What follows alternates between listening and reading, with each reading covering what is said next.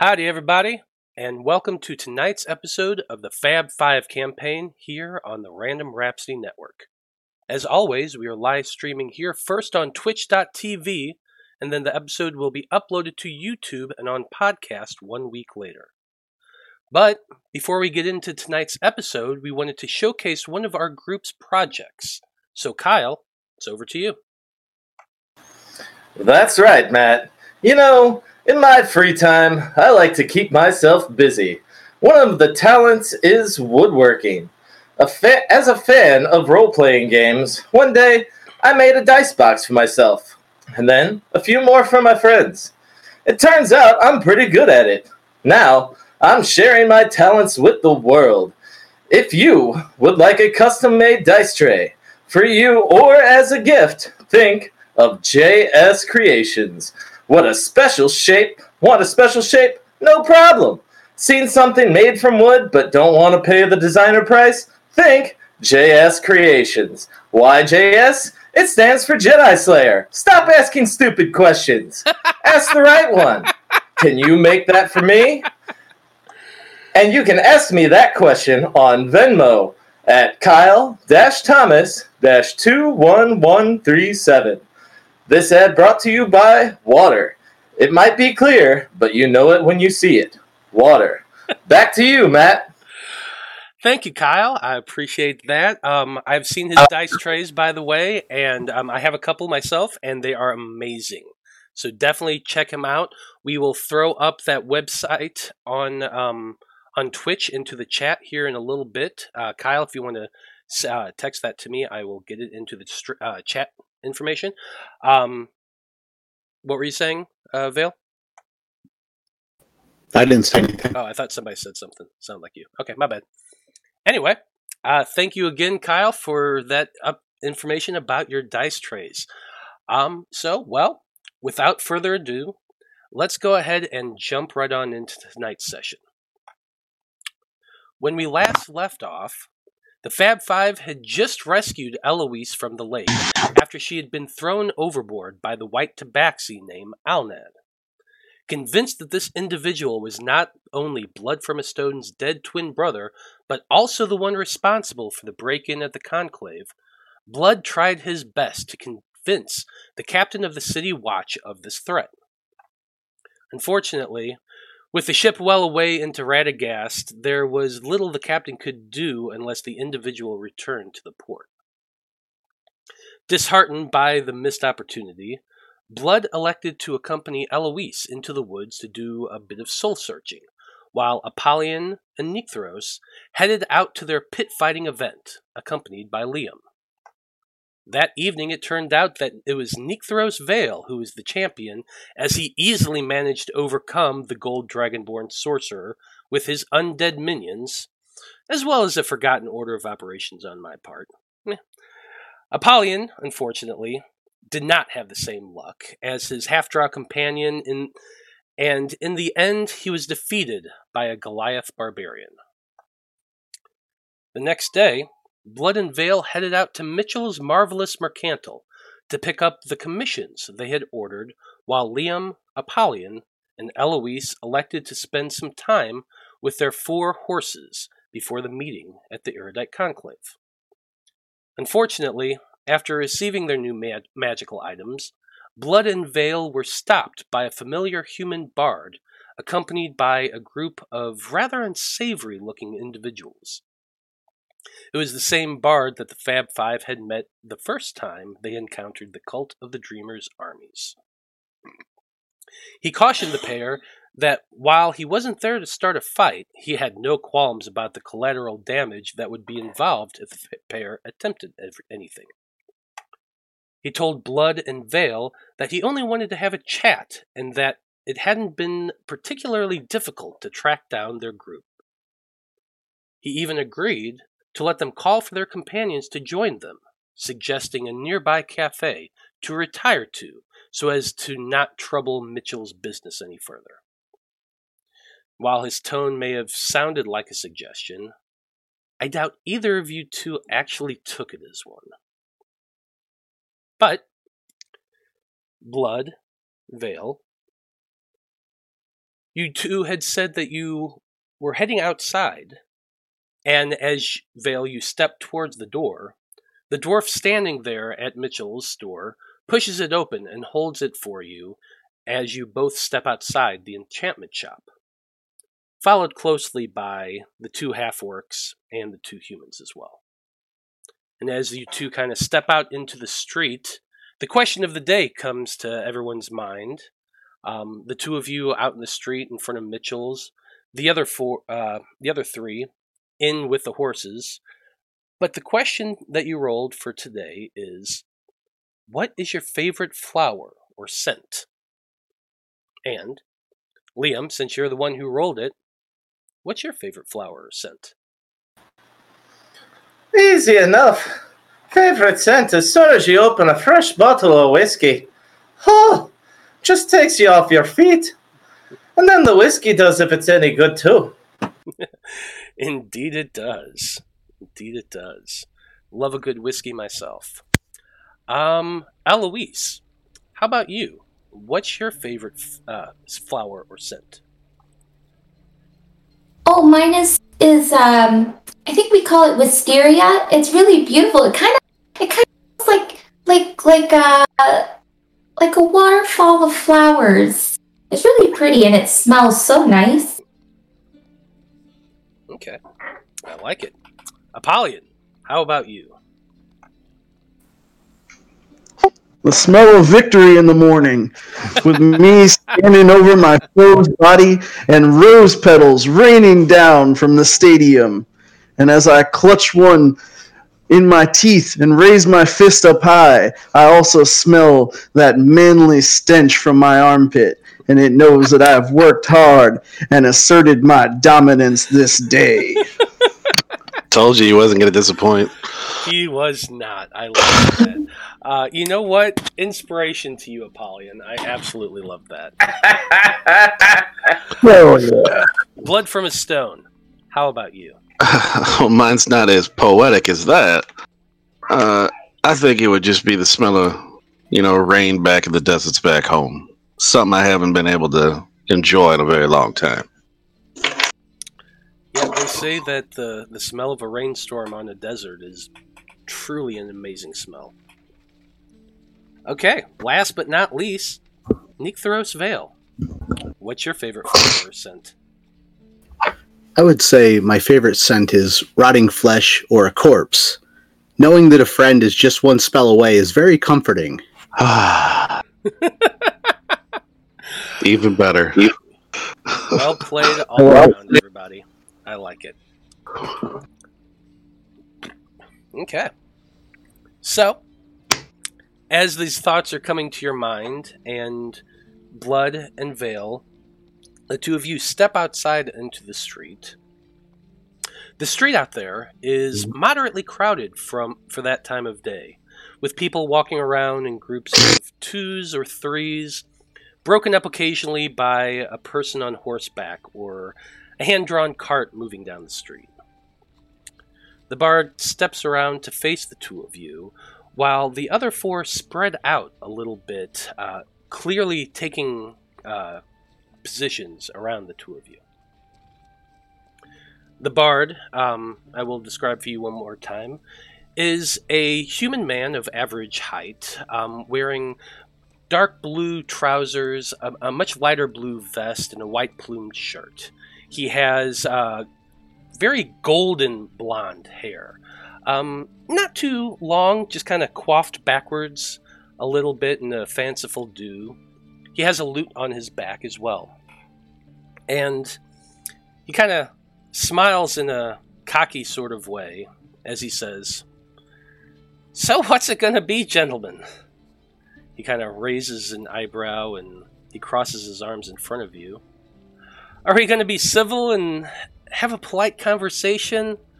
Or are you going to try something stupid and ruin what is starting to be a really nice and sunny day out? And he kind of nods up to the bright blue sky with only the faintest hint of clouds. Vale gives him a, a side glance and a smile, and just with a quick flick of the wrist, casts mage armor with the um the spell he stored in his ring. Okay. And you, you, everyone kind of sees the little shimmer go on, around about him, and the bard says, "Is that your answer then?" I mean, the cafe's just a few minutes walk, and your other two pals can meet us there. He just says, It's not my answer, it's just a precaution. I'm sure you understand. I understand that you guys are extremely twitchy, that's for sure. But as I said, conversation and a cup of tea. I mean, your your big red friend should definitely hear what I have to say. So what's it going to be? Uh, I kind of look at um, Blood and just motion um, towards the cafe. So I'm not answering him directly, but I am communicating with Blood. Tell you what, I got no problem with the conversation, but we are not walking there with you. If you really want to have this conversation, you'll meet us there in an hour. and the bard just kind of giggles a little bit at that. Go ahead and roll a persuasion roll. Uh, can I give him the help action? Sure, why not? So that would be at advantage. So, how are you going to help him? Got a 24. Uh, I'm gonna go up next to him and kind of, uh, without talking directly to the bard, because I've got nothing to say to this guy right now. Uh, I'm going to just kind of uh, uh, gesture in a persuasive manner. Okay. You know, at one point in time, I was wanting to join y'all's ranks. We've actually never really had any animosity towards you. Every incident that we have had has been instigated by y'all. Or Nahia. Yeah, that's not true at all. Actually, it is. I was more than willing to go meet with your dream witness. Even the woman there. Oh, by the way, Volek. She's unfortunately dead. Uh, even she could tell I was telling the truth then. And every other time, you have shown up to ruin our party. So Yeah, we have not had any. that it's never- adorable you- that you say that, but look, you don't really, you don't seem to really understand the situation you find yourselves in. I'm not here to negotiate with you, and you aren't going to wiggle your way out of the Oh, I a fully better plan to meet you. than you're in right now. If we wanted to kill you, we would have done so already. To be completely You've tried. honest, Vale lets out a huge laugh, like a ha! as he continues, um, to be completely honest, I think we're being awfully generous with you by even speaking to you now. But Oh, I fully are- understand. Orders I are actually- orders. And right now, here's how this is going to work. You can come with us right now, and we have this polite conversation over it, over some tea, or you can walk away and miss the opportunity. I'm not planning on staying in this town for very long. I got plenty to do and all that. Well, then, But there will be consequences for your action, Boyo. And make no mistake about that. You came to us. You've killed our people, and yet we've, for the most part, left you alone. you really haven't. And you can just come and hear what I have to say, or I go tell the boss that I'm not interested, and I go my separate way. I'll tell you what, we will wait here for our friends to arrive. And then we can walk together. It's three blocks down. You I don't care. it- you really need to make a a whole thing about this. Yeah, we're gonna wait for our friends to get here. I'm not. Well, then I'm If you think- that as your answer. And If you seem to think, hey, I'm you don't seem to actually want to talk then, oh because no, You- I don't. well, your As boss said, seems to want you to. I'm here out of orders, and quite frankly, I think you should just be dead and done with it. But I said I'd make the effort. Vale looks at Blood and gives him another glance and nods towards the cafe, and he just starts walking towards the cafe. Now that's a man who understands the position he's in. And the Says bard will so. step will step toward ar- along with you, Vale, keeping up, keeping pace. Two of the, their group kind of begin to follow as well, while the other three remain with standing there looking at you, Blood. Well, I'll start walking. But I'm going to say over my shoulder, you know, we've killed probably two to two, 250 of y'all. You hear I kind think of you a, remember that. kind of a, a chuckle and a snort from the half orc standing. And there's only five of us. So, I'll bring the stone up and I'll tell them to meet us there. okay. Um, what are, message are you sending? I believe it's I guess- Elise who has it. Do we know the name of the cafe? You could ask. I mean, The tea and scrumpets. I'll ask one of the half orcs. I was like, I'm gonna, I'm gonna hope that you actually speak common and you're not too stupid. What's the name of the cafe? The the half orc kind of smiles at you and says, "It's adorable how you're trying to do whatever this is. It's called the East Wall Cafe." I Tell them I was like, leave the horses, meet at the East Wall Cafe Okay. ASAP. So Eloise, You said that into the message stone? Yeah, so Eloise, uh, Liam, and Apollyon, the three of you had been spending t- uh, time in the stables. Pl- uh, Liam working with uh, his horse Gravel. Uh, Eloise, you had been uh, assisting in that and actually talking to your horse, to or to their horse, with uh, speak with animals. And um, Apollyon was trying to bench press the horses, but or, or power lift them or something. I don't remember, but I don't remember. Well, yeah, I was. And, and doing not so great a job, but decent enough. Anyway, as you guys have been working there for probably about oh, it's probably been maybe about an hour and a half since the boys left. Uh, Eloise, you hear Blood from a Stone's message come into your through your mind, calling you to the East Wall Cafe. East Wall Cafe. Have we been to a cafe? Does anybody know where anybody's cafe is? I don't think so.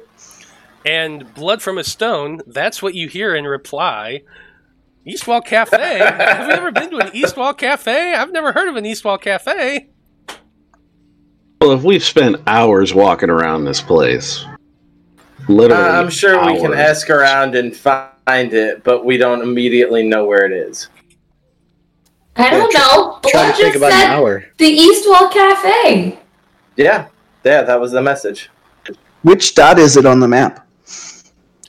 I actually haven't put it on the map, but I can tell you it is basically. It's three if you- blocks from hmm. Mitchell's. we know if that. You, if you look on Mitchell's, you go one block to the east and two blocks to the north along the wall, and that's where the cafe would be. It, it's actually not a difficult thing for you guys to find, and it only takes you about 20 or so minutes hurrying to um, find your way there.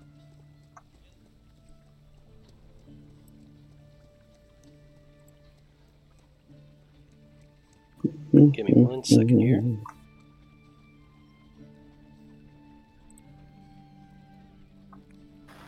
Prepare for Prepare. a stable It didn't, it didn't sound super like urgent or anything. You did say ASAP.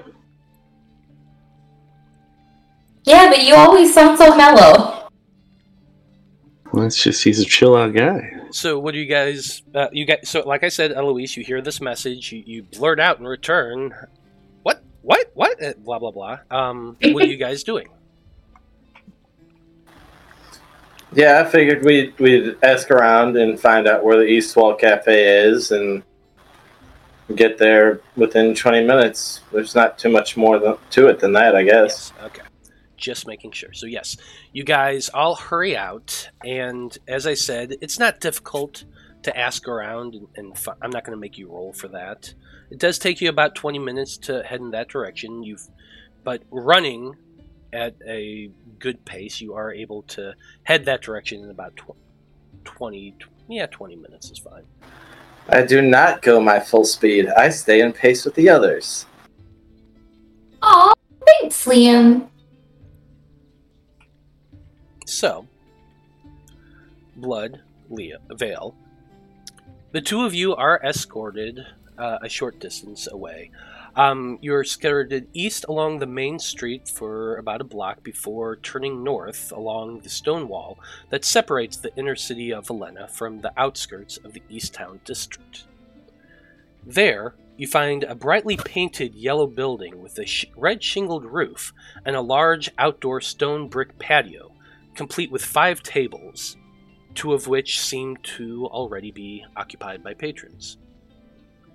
You can see a thin human with long white beard moving f- about the patio, refilling drinks, taking orders before scurrying back inside to fetch things. Obviously, a waiter. The bard confidently strides up to the man as he exits from the um, the cafe, and um, after a few very brief words, waves you over to one of the nearby tables. The first one, um, closest to the, the road. Was I? Yeah. A few, a few moments later, the bard kind of waves you all over and begins to pull chairs from the empty tables around to the closest one, as I said. Um, and then mo- and after that, once there's a good nine, ten ta- uh, chairs around there, or sorry, eight chairs around there, he um, sits down at one and kind of waves everybody over. The two of you are kind of standing there watching this, but there standing behind you is the other four. Of the patrons sitting down, when he walked in and then when we walk up, how many of them look up? And is it just a casual glance of, oh, somebody new's coming in? Or is it some kind of knowing recognition? Like, are there more people here? Okay, make a perception check.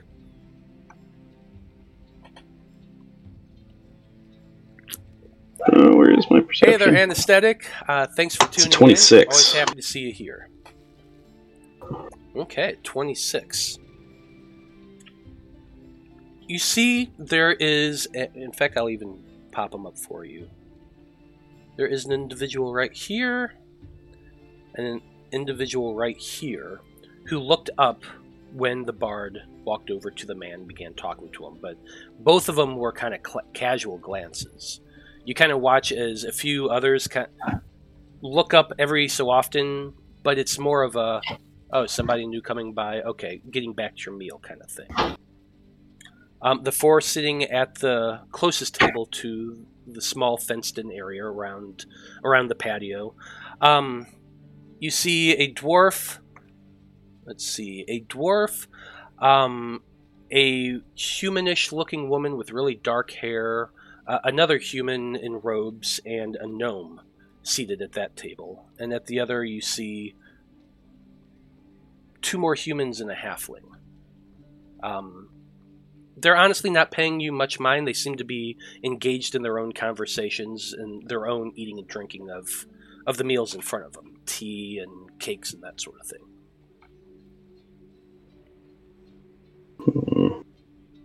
Still keep my eyes on everybody and just keep watching the crowd. Keep watching his goons, too. And the goons are pretty well just uh, circled around you. They're keeping a, a position of, well, if you try something, we're going to fuck you up, but as long as you don't, we're not going to screw with you type of type of um, scenario. However, once the bard motions them, everyone over, one of them does go over and help move chairs around. But the, the rest of them are just kind of waiting and watching you to see if you join them as well.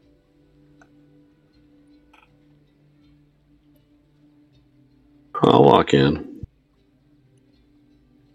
Yeah, I'll follow. I'll uh not sit in a chair, but I'll walk in.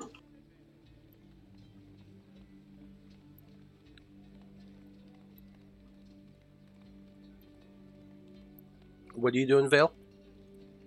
I'm walking in as well. Um, there's nowhere I could sit without being surrounded. Correct? I mean, at the table there's eight chairs. The bard is sitting at one, and the human, the reddish-skinned human woman, is sitting at the other. Um, the other three are kind of just standing there watching you. So there's six chairs there. You could sit in any of the open ones you want. It's just a conversation. He's a Nothing, dwarf. nothing Alright, sketchy sit with there. Matt.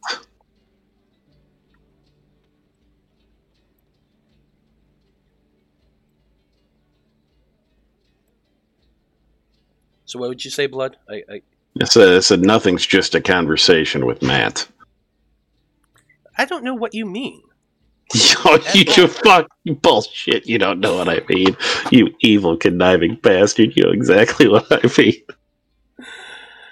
Anyways, um, and the bard kind of watches you, Blood, and chuckles and just kind of shakes his head. And then he- he turns his full attention to you, Vale, and says, You know, your friend is really jumpy and untrusting. Vale just stares at him and blinks. A few moments later, the the waiter comes over and begins setting out uh, plates and saucers and you know napkins, silverware, that sort of thing. Probably about five six minutes later, that's when Apollyon, Liam, and Eloise, uh, following the directions that you managed to extract. Well, before we got too close, I was gonna say, hey guys, I think I think my new staff can do this this pretty cool thing, and I'm gonna cast Pass Without a Trace from the staff, Okay. just in case we wanted to, you know, be sneaky or something. Less noticeable. How long does that last? Uh, it's in 30 minutes, I think. Uh, let me check. Concentration up to one hour. Oh, an hour. Yeah.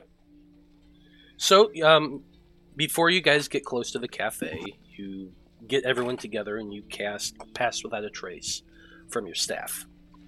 Um, and as you do, you see the rippling energy effects that kind of radiate outward from you. And your friends stay close, and together the three of you. I mean, you you're, you manage to to be to keep prying eyes away from you as you come up to the cafe. Um, I've placed you down onto the map. So my question is, what are you guys uh, wanting to do now that you are currently have this uh, stealth effect on you? I figure they're expecting us. I don't understand the purpose of it, but we might be able to use We it should check the perimeter of the building. Uh,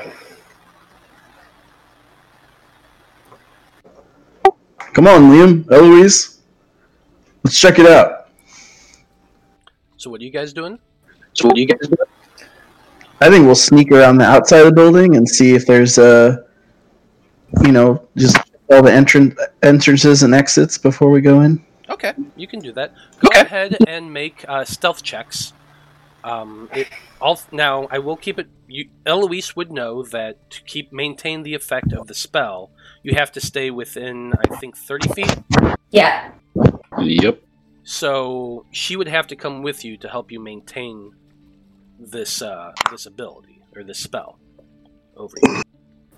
Oh, well, Pauline just starts walking off because he don't know that. So Okay, so if you wanna come. You just go walking off. Eloise, Liam, you're kind of left standing there at the edge, uh, overlooking the scene here at the cafe. You can see uh, Vale sitting at a table with a group of four individuals uh, two humans, a dwarf, and a half orc. Um, you can see Blood kind of just standing a little to the side, very standoffishly. And there are currently three open seats around the table. I'm just gonna look at Liam. What do we do? So, Apollyon, uh, since you walked away, um, go ahead and make a stealth check, because I assume you're trying to be stealthy. Um, you do not have the benefits of her spell because you, you're outside of its range. I want to check her out. Well, he's Check technically within 30 feet right now, but he'll lose it real quick. Yeah.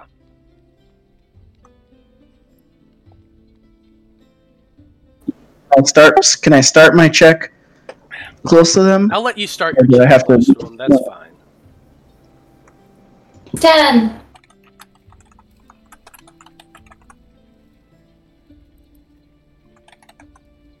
Oh, it's gonna be. Oof. So 21. 21. Okay, so that's 21. Um, while maintaining this field, in, inside this field, you duck down and you're, you're creeping as quietly as your um, Minotaur form seems to be allowing you. Um, but no one seems to be turning in your direction. Um, Blood, Veil, what are your passive perceptions? 18. Uh, my passive is 16. Or I'm sorry, uh, 12. 12. Okay.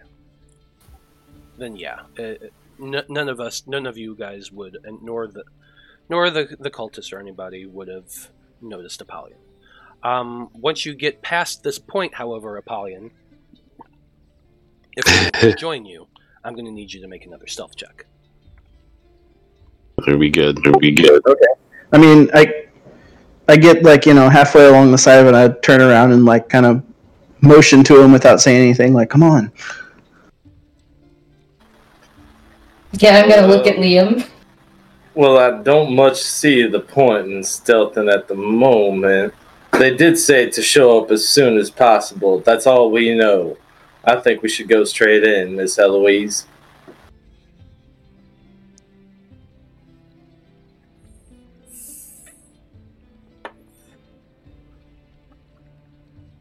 Right, I'm gonna go in, but try and stay to the edge of the patio wall, so that way, hopefully, I can keep Apollyon in the within 30 feet of me. So I'm gonna walk in, and I'm gonna see blood, and go, "Oh, hey, blood!" I'm gonna walk over here.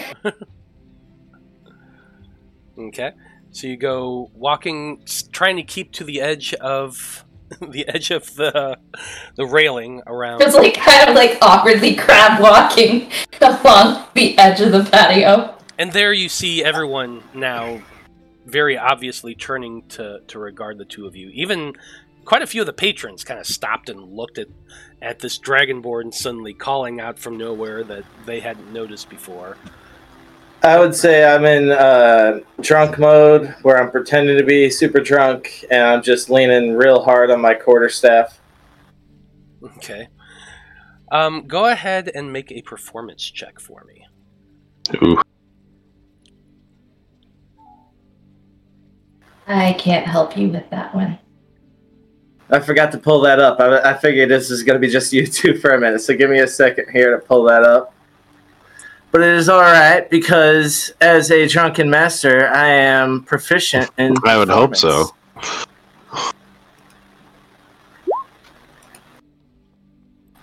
Oh! That's a natural one. If he is drunk, he would look that bad.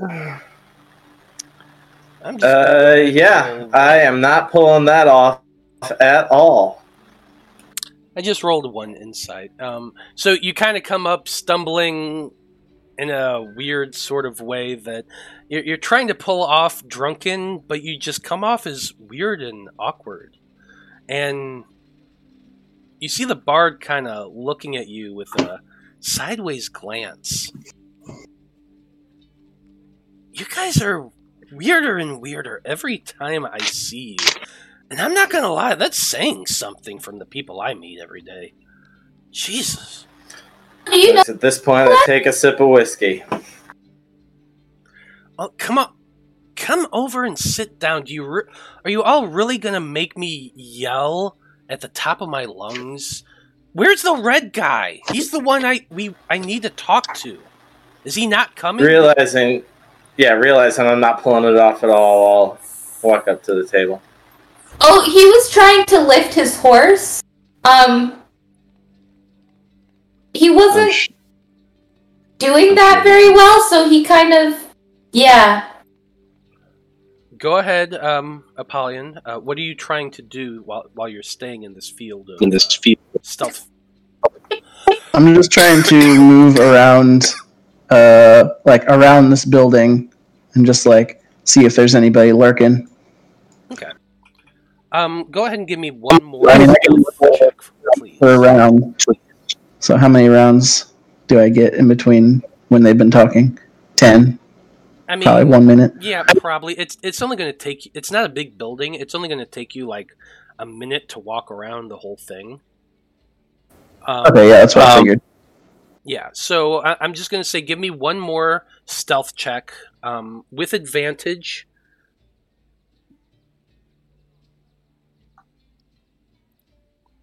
And does he get to use pass without a trace? Yes, and he, he's going to have Yeah. to pass without a trace on that.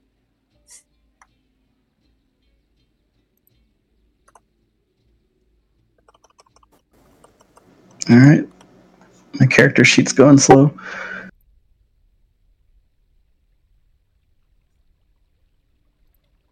It's roll twenty. It does that. Oof. With advantage. Yeah, with With advantage. Go advantage. ahead and roll one more. And roll one. Go.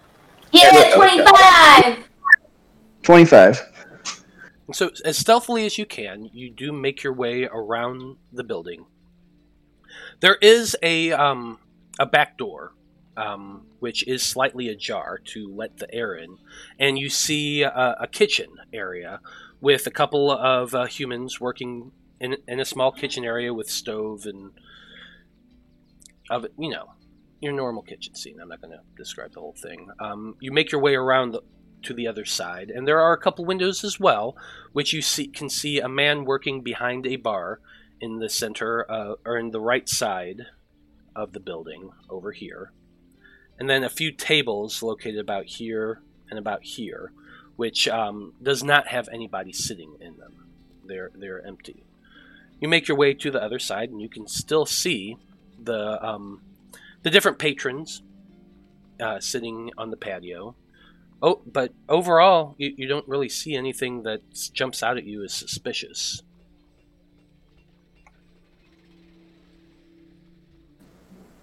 Okay, I want to go back to the back and go in through the back kitchen door.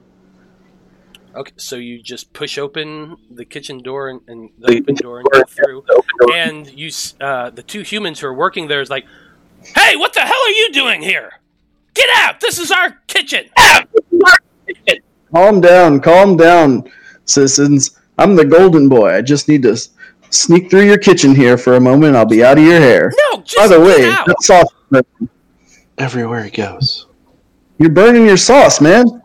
ah, fuck! And he goes running off to turn down the, the fire on this on the sauce. And, the top. um, As soon as he turns, around, I'll use my agile wrestler moves to like do a somersault right through the kitchen and end up on the other side of uh, like the stove or whatever, so he can't see me. God. go ahead and give me an acrobatics check. Oh my god, dude. Low profile is not in your vocabulary.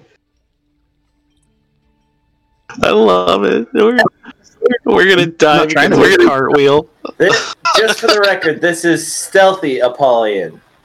Well, it was stealthy until he pushed open the door and walked into the kitchen.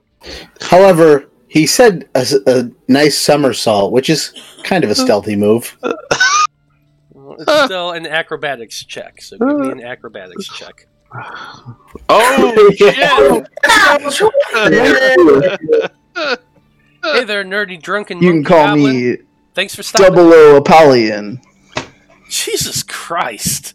So with a twenty-two, you just do this giant somersaulting flip over his prep table. Um, you know what? Just because I did, I'm going to show you guys the interior there. Oh my god. And there you can see. Sure enough, there's that g- g- couple couple people.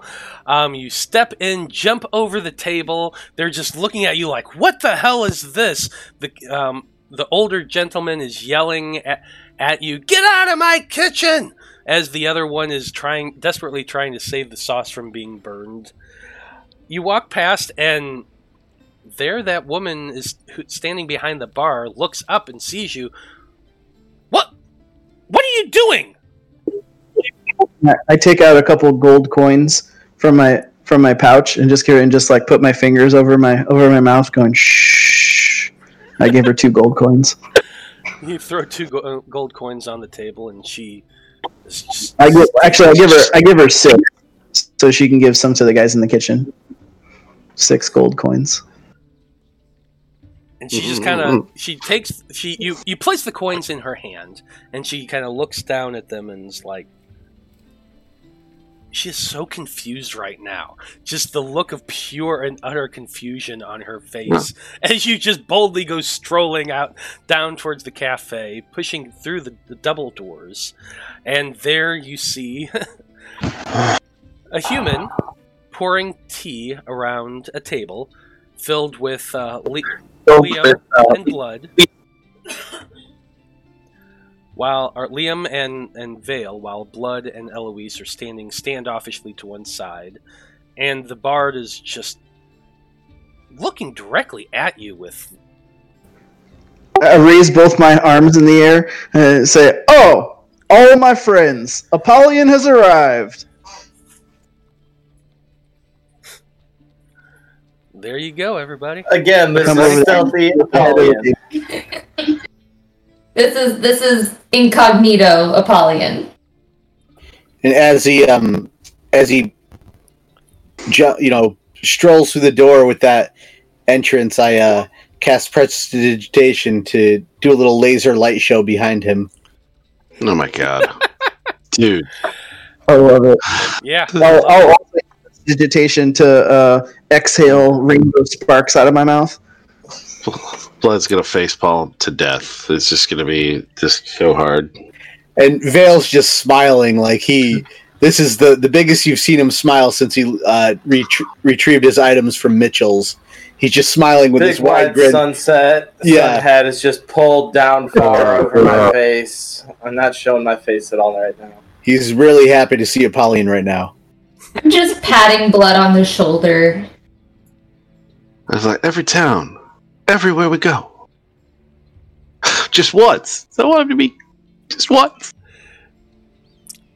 the bard is laughing his ass off and both half orcs are kind of clapping a little bit at this you're just seeing these chuckles and this is the most insane thing i've ever seen in my life and they're just eating it up Nice. Yeah. Blood will take a second. He'll look back to Eloise, just grab her hand, and be like, "It's gonna be all right. Stay close, but you don't have to get too close if you don't want to." And then he's gonna sit down.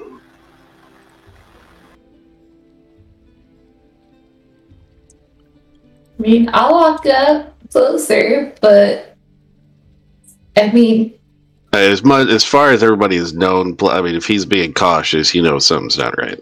Without him actually saying it out loud, something's not right. yeah. Are you gonna join us missy the bard looks over at you Okay. I don't know where to sit. I guess I have no choice. not really there's Not only one seat Really, But you do come around, and there your group is the five of you sitting at the table, while uh, the bard, a half orc, and the other human woman, the one with the, the red sunburnt face, is seated there with you at the table, while the other half orc and the dwarf is sitting at a nearby table. Um, thanks to all the commotion, you, you do have more glances kind of coming over towards you, Blood, with your passive perception. I will say that, but it's more of a what the hell is these why are these idiots making a scene kind of a look than suspicious if that makes sense. Vale kind of uh does he notice the looks as well? Um his passive perception was an 18. That's why he can see it. Whereas- Okay. Mine was 12. Then you, no, you would not see this. All right. Um, anyone who has a 16 or better would. Um, however, anyway, the bard kind of looks around the table and finally settles his eyes on Eloise and says, Well, you know, first things first, I, I was I was going to offer my condolences to you all for the death of your friend, but I, I, I guess you filled that vacancy pretty quickly, didn't you? Well, um, hi. Uh, I don't I don't know your name. I'm Munlin Goldtongue. These are my associates. Um, you know, we found the remains of your Yuan Ti friend in an owlbear cave next to, you know, a few other owlbears. their remains, anyway. So I'm guessing you all managed to meet up again after she turned invisible and ran off from camp? Or was she the one who freed you all when you escaped? What? We're, we're, we're never quite sure. And th- Vincent, that we I'm on just Settle a bet here. Uh, No, we killed her. I, before Blood spits that out, I kind of cover his mouth and say, "Don't, don't humor him with stuff he doesn't need to know." You're just really no fun at all, Half Drow. No, I'll just then I'll lean over and be like, "We killed her." Well, you know, I I gotta say, not the answer I was expecting. Um, that's okay. I didn't make my fifty gold. Oh well. Um, the human who's been filling up all the tea cu- uh, cups has finished by this time, filling them all up around you. Um, they also put the t- uh, tea kettle in the center, along with um, some some interesting looking cookies. Oh, yeah, these right here. Mm, these are great. And Munlin picks up one and takes a big bite. Walnut cookies. Very good. Um, anyway, So I cast prestidigitation on it right before he bit it, and I want it to Uh. taste like almond. And I'm going to correct him and say, "Those are almond cookies." and he bites down and kind of looks looks at it and looks at you and I just don't get you guys. You act like dicks one minute and you're you're pulling gags the next. You're actually kind of fun to be around. Wow. and They you, just, are. I met them in the woods. you met them in the woods, did you? God damn. Where do I find these people? I'm also going to chill his tea with prestidigitation.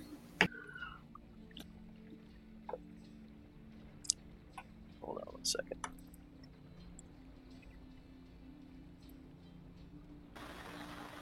If it's because of you pulling pranks that we don't get out of this town today, I'm kicking your ass. It's not a prank; it's more of an inconvenience to him. Well, he might enjoy it. It's not a necessity. Can we get to what he wants to talk about? And you see his lips begin to move a little bit, and from behind you, Vale, you hear a big chorus of clapping as he casts thaumaturgy. I uh, look back and look, try to find the uh, the source of the clapping. He, the bard kind of chuckles and throws out the tea, the cold tea, before pouring himself another one. Now, okay. Before we get down to business, there, let's just get one thing out of the way. He sets the cup down and takes a bit of a sip before looking at each of you in turn. Now, we know your group took out the dragon of Feyweave Hollow, so don't try to deny it. Your cart was found in the woods outside the hollow. One of your flyers was actually glued to the dead dragon's ass you left after harvesting the thing.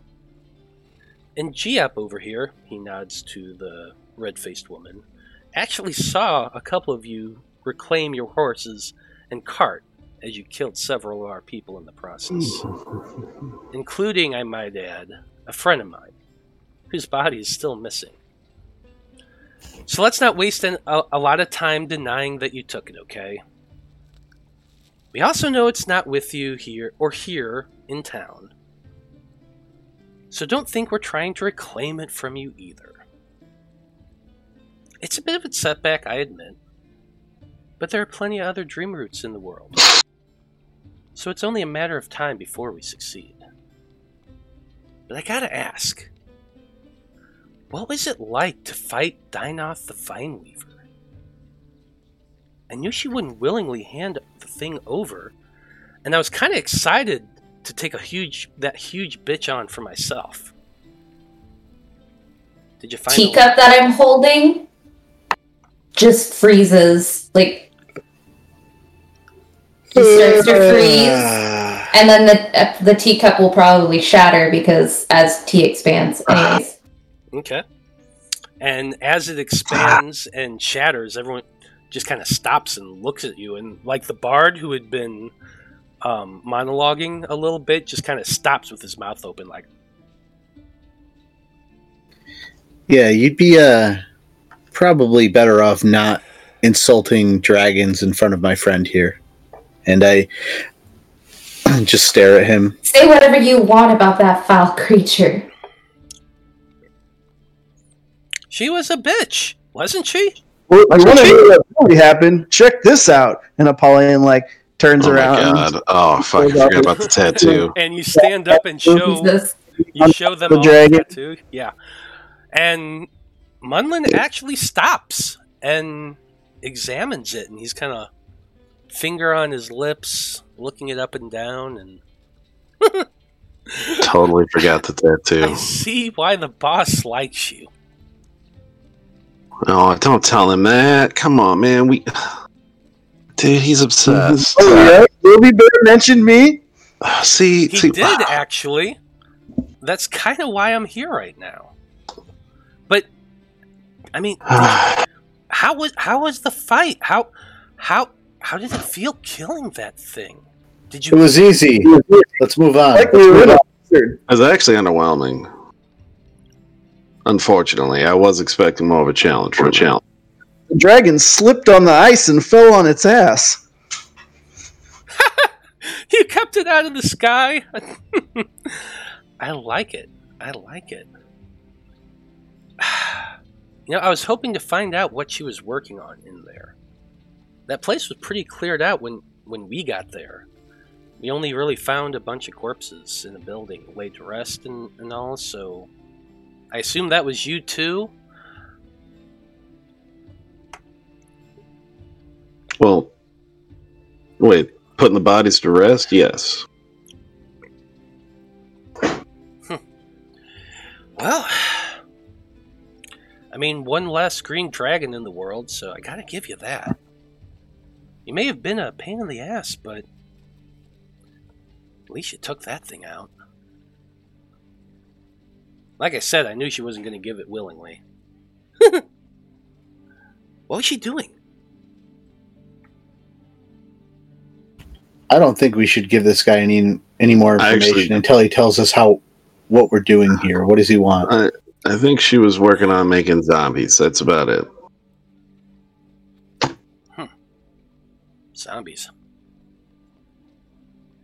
Weird. She's a dragon. What do you expect? I guess so. Those green ones are unpredictable. Eh, oh well. There's other dragons out there. I'm sure I'll kill one before now, before long. Anyway, I guess you're not going to tell me what you did with it either. At least tell me what it is you're getting out of all of this. I mean, How about you tell us what you're getting out of this and what you what you called us here for? what am I getting out out of all this? The dreamer returned, of course. Now, I guess yeah, Grovagar did send me to relay two missions, misses, me, blah, two messages to you. Well, I get three, I guess. He could have sent an owl. It would have been faster and less annoying. yeah, you do have a, a thing with those owls, don't you? Yeah, you're cute, but you're not that cute, kid. Anyway, The first message is uh, for Big Red here, and he nods his head toward the Apollyon. Grovagar says that he rather enjoyed his one on one with you back in Weston, and that he's keeping your championship belt nice and polished. He wears it every day, which I can actually confirm that, unfortunately. And he rolls his eyes. Anyway, he wanted me to give you this. And at that, he passes Apollyon a folded sheet of paper. You open it up, and you see Oh. this. Charcoal drawing of his dick. No. But that would have been actually really funny for me to put in the handout and send to you. Just fucking charcoal phallus. I don't think everybody should've- would appreciate that, though. You should have come to me before the stream. I would have given you the idea. I probably would have loved it. No. Anyway, what it does say is come one, come all to the Tournament of Champions. In celebration of Rowena's 2000th year, the Azure Championship Thank is to buddy. be held what, to, to once again be held in the Sapphire of the Sand. The Colosseum opens its gates to the warriors of Laropa and invite all to compete in this gladiators tournament. The winner of this tournament will be crowned grand champion and will be allowed to make one request of the Zaim, Alruin Maharin.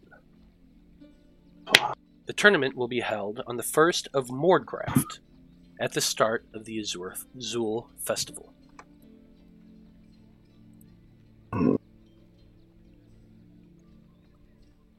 Anyway, Excellent. Blood knows who that is. The Su- SummerSlam 2021.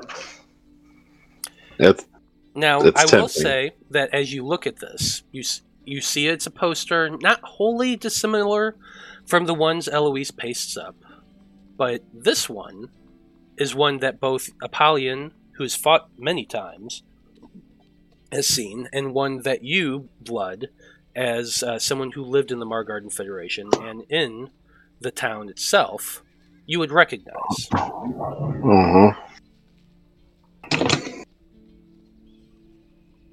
It, they are That's- announcing a gladiator tournament, much like the ones Oh yeah. Ap- Apollyon was like uh, looking a little bit mad before, and as soon as he like reads this and comprehends what he is, he starts looking like really happy and excited. um, the the bard chimes in again and says, "The general says that if you want a chance to earn your belt back, you should compete as well. He'll be there, of course, and I have no doubt that he'll end up the grand champion. He also wants the haversack back, by the way, the one you you all stole from him." He specifically told me to tell you that it's a dick move to leave him lonely at night whatever the fuck that means. Wait, wait, wait, wait. He should have his his toy back because Apollyon got Not knocked. just the toy. well, there's the yeah the the porn too. I still have the porn. Yeah, I know, but he should Yeah, have when his they toy. when they knocked him unconscious, Apollyon had it on his hand. He was threatening him with it. yeah, no, he, he, you don't have the the marital aid, but you do have the the book. Um, the bard kind of shakes his head and he Kill says, "If you decide to compete, you can give it back to him." Pauline will give it to him, all right. well, what's well here? Yeah, since I Okay. got a haversack, what's the bard? Is the bard wearing like robes or anything like that, or some kind of? Uh, he he, as I described before, he's wearing trousers and a Trouser- blue vest. He, he has the- he has a belt and you know your Oh, normal belt how- satchels and things. How big would do the pockets look? Because I could put pocket the book into his pocket, and so he finds it when he's leaving. I mean, you could certainly try. Might as well use those gloves. Yeah, I'm going to use my uh, inspiration too, just in case. So But I've had use it forever. who has the It- book right now? Is my I do. I've got it in the haversack. Unless Apollyon's been keeping it for late nights. Right. The homoerotica? Yeah, I have that on me. Oh shit! Never mind then. So it's in Apollyon's I was gonna put it in his pocket so when he finds it when he's walking away. All the pages are stuck together. Oh, Oh. Um, I I will also give you guys uh, a little information there. Um, what did it say? The yeah, the tournament is going to be on the first of Mordgraft. Now that is. Let me look on here real quick so I can remember.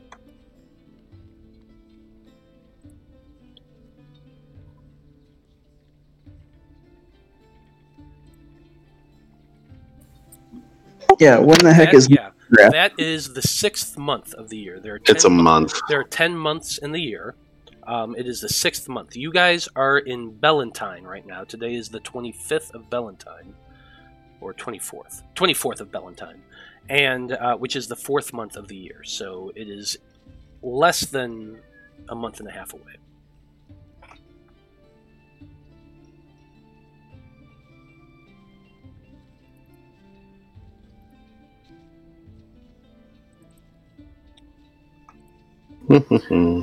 So it's April, and this tournament's in June. Yes, essentially. I'm gonna need a Rocky montage. Yeah, we're not flashing forward a month and a half. We're all level 12.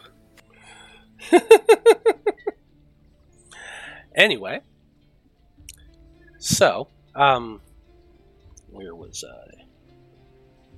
Oh yeah, so that's the first two things anyway.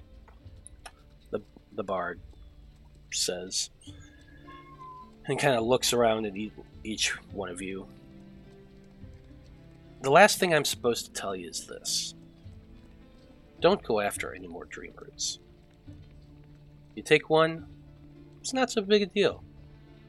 You take another, well, that just makes you a target now, doesn't it? Right now, y'all have been uh, just weird and a little annoying. Mercenaries are replaceable, and the Dreamer's followers are legion. But the General isn't going to take lightly if you keep interfering with us. The General wants you to survive long enough for another chance to get your belt back. Bard pauses and kind of leans in towards the table, meeting each of your eyes one by one. As for me, I rather hope that you keep interfering. Like I said, Volok was a friend of mine. And guess who's going to be the one who comes a calling if you keep keep getting in his trouble?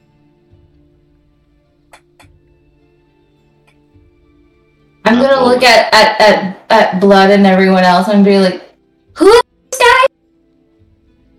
Uh, we ran into him before we met you.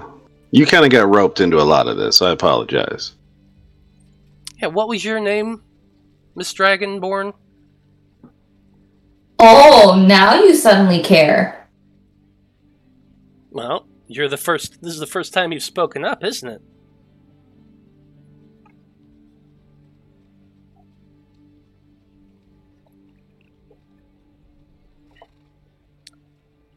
No, that's it. Clearly, I'm unimportant. Uh, Whatever. I said what I had to say. Hey, bye! You guys really are just the worst. But that's okay. Whatever. And the bard kind of finally stands up and stretches before giving your group a wink. Well, it was nice chatting with you all. Well, I guess nice is not the word, but whatever. But we really do have to be off. Lots to do before we can restore the dreamer to his rightful place in history and all that. Ta ta, kids. Uh, uh, bef- Bye. before, before he walks off, Blood's going to ask, Can I have a private word with you?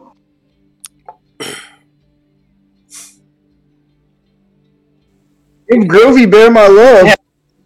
Oh my Polly god. blows you some kisses. The bard just kind of looks at you and says, You can have a word right now. It's something you want to hear in private. No, it's not. All right. Okay. And he kind of shrugs and turns and, with a bit of a mock salute, starts to walk away. About a few minutes later, the rest of his party gets up and begins following suit, walking towards the road. You guys have anything you want to do? Not a damn thing.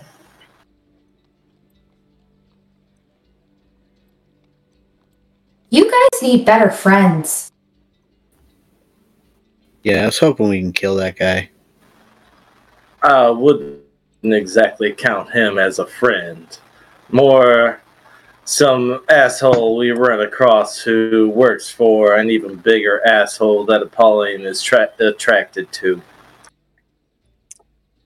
I also need to be I, in- in one-on-one combat to restore my honor.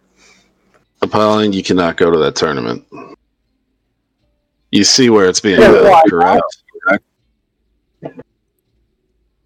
Yeah. That's that's that is the that's the home turf of the syndicate. You cannot go back there.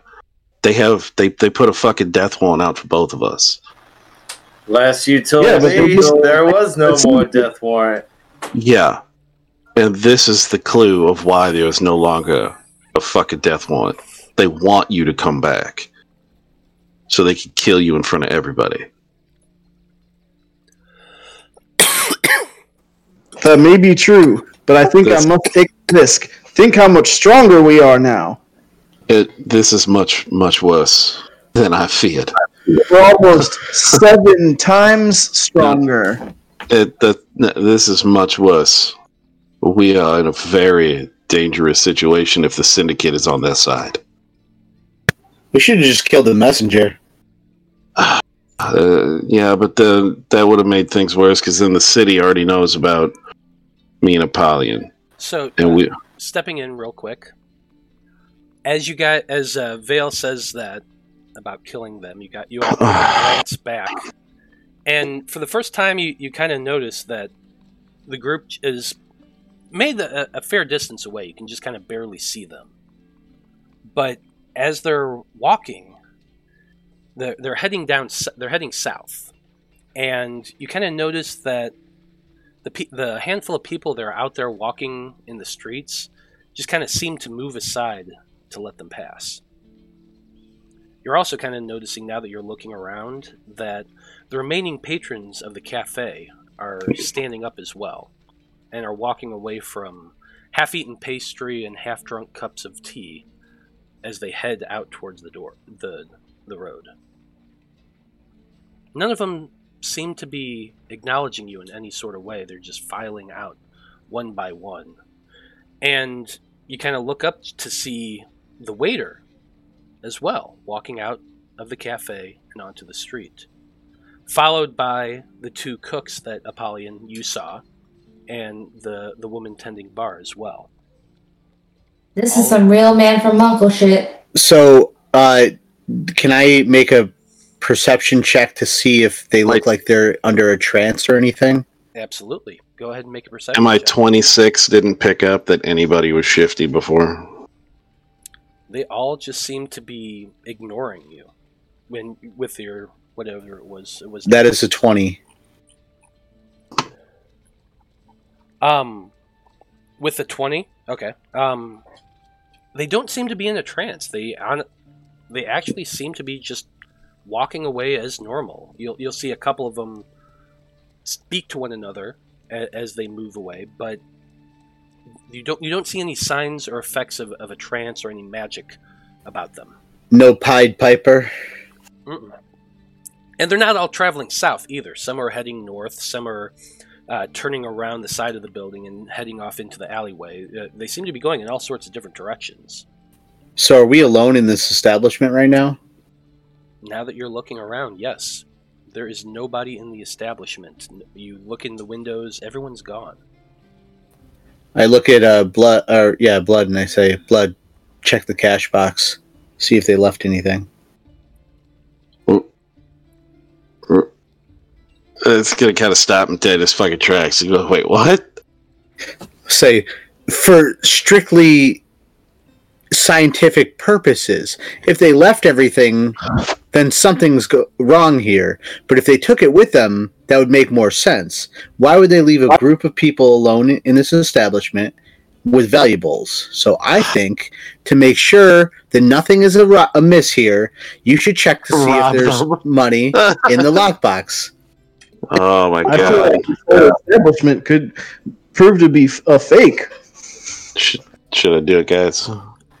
I if you a- do that, I'm I'm gonna paste some flyers on every chair and table, and some of the walls. Uh, we Well, you you guys are alone, so if you want to do that, you absolutely can.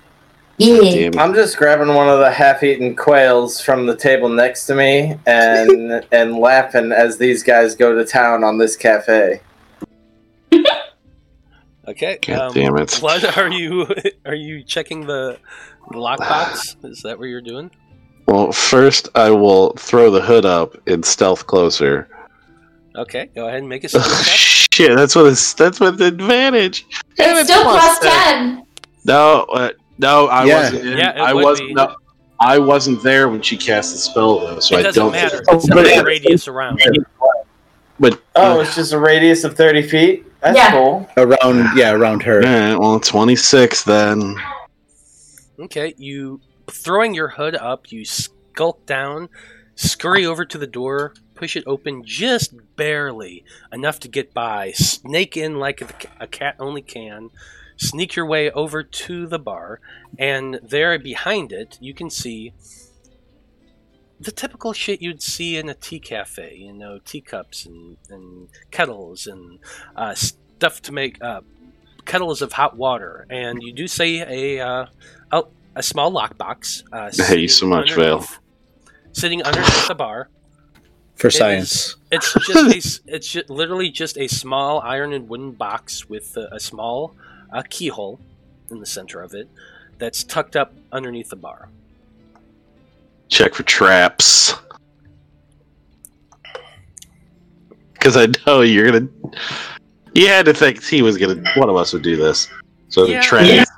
Um, it is locked. It is not trapped. God damn it, Vale. That's with a 15 modifier, 19 on thieves' tools. Okay. With a 19, you very easily pick the small lock. It's not complicated at, at all. Son of a And bitch. The, the, the box opens with a small snap. You open it up, and you can find 27 silver pieces and 15 copper pieces. Yeah, I'm leaving that shit there. No point in taking that.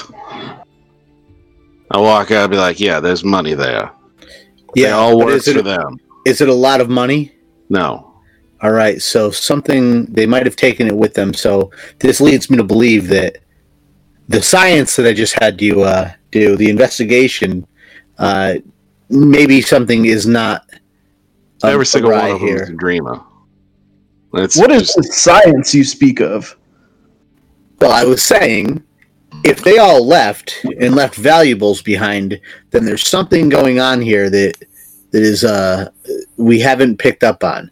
However, if they didn't leave valuables, like Blood just explained, they they only uh, left minimal amount. Then maybe they took the valuables with them, and things aren't as as strange as they seem right, right now. So, Eloise, uh, you go um, walking into the cafe as well, it looks like. While, it ha- while that's while blood is doing that, I'm putting a I'm pasting a poster on flyer on each of the chairs, each of the tables, on the walls, and then I go inside and I do the same inside. Okay, how long are you um, planning on, Well, on doing this? Let, yeah, Eloise? that might be a bad idea, but Let her do it. Let her Yeah. do her I mean- character. Are you how how long are you spending to do this? Is what I want. I mean, I'm not doing it very well. I'm literally just putting a bit of paste on the flyer and slapping it down on random objects. No, sure, I get that. I'm wanting to know how long, how much time you're spending doing this, so I know how many flyers you're placing. Uh. That's Oh, I don't know, like five minutes, Okay. maybe. Let's make a few more. If blood takes a little bit longer than that, I don't know. It, it, it doesn't take vi- blood very long at all to pop that lock. Maybe maybe uh-huh. five minutes, sure. So in that time, you probably just slapping some paste on, slap slapping the flyers. You're pasted. Oh, 35 flyers. Why not? Really hurried, hurriedly. Okay. Just kinda- 35. you're, you're, I, I imagine you're just running around, paste slap, paste slap, paste slap, paste slap. Yep. So they're Uh, just in weird fucking angles, and ha- some of them are upside down. A couple of them are backwards, so you can't see anything. But they're all over the place. About how long was the conversation?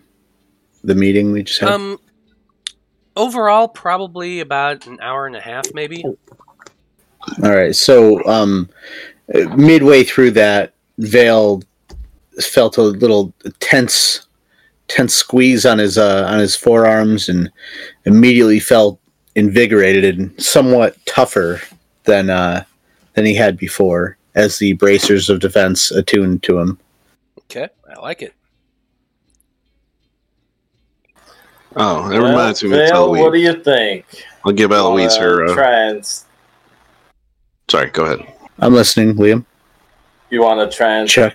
Steer clear of getting fu- fut- future dream routes, or you want to see if these guys are worth their salt?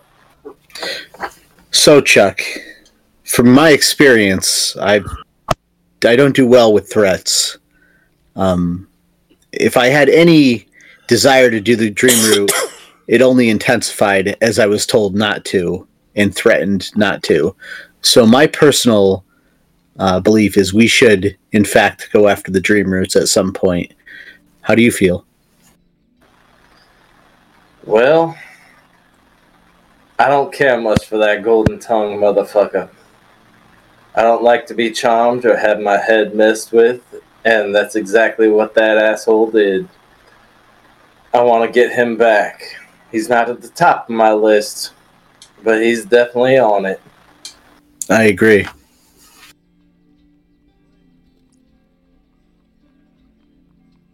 So, where do you think we should head from here? Well, if you want Well- a confrontation with him, we can go to Tomas. I was absolutely looking to meet up with Tomas again. That little squirrely motherfucker's got more to teach. Yeah, and I feel he should know about this encounter. But I'm I'm telling you now, Apollyon, you it's a very bad idea to go to that tournament. Do you see who that's being held by? Oh yeah, yeah, I know, I know. Do you know who that man is? I mean, I think I heard of him. He's like the leader of the Federation, right? Uh, He's a little more than that. He's the leader of something called the Cerulean Syndicate. They are the ones that put the hit out on us. They run the Federation.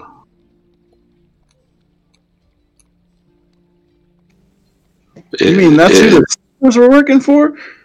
Oh no. Well, that that's who your slave was. Yeah, they were the one the ones who were running the fights. Yeah, they are most definitely syndicate. I was syndicate. Technically, I still am.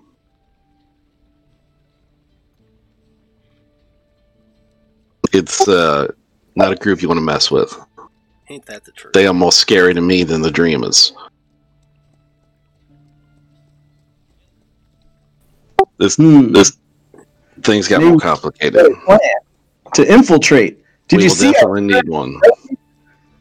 I'm I trying to know. learn from you, Mister Blood. I'm just saying, we have a lot of thinking to do. I'll get you in if I have to, and I'll get you out if I can. I'm just telling you now.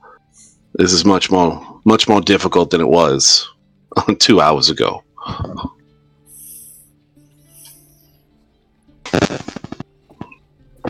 I think in two months' time we'll all be ready. Two months is a long time. Well, there's still only five of us, and there are literally thousands of them. Not just the Dreamers. I'm talking about the Syndicate too. And Rowena, that. mm, I mean, that is not a good place. I mean, I, I definitely need to go there at least at some point to talk to somebody. But I wasn't planning on having the Golden Boy stroll back in and jump back in the ring. I, I'll I'll back you play if that ends up going there. You know I will. I'm just saying this is if they have the syndicate on their side. I don't know how we're gonna. I I, I don't think it's possible. possible. Well, let's cross that bridge when we get to it. It's a while away. Let's keep to the task at hand. And I say we go uh, meet up with Tomas. We got to go to the conclave first. Yep, and they're gonna send us Before we to head Tomas. there, anyone want to head the missus? Sounds like she's got some nice potions. Eloise has been bragging about her all damn day. Yeah, we could we could go check out her wares. Oh yay, good. She really needs she really needs some more business, especially since she got um ransacked.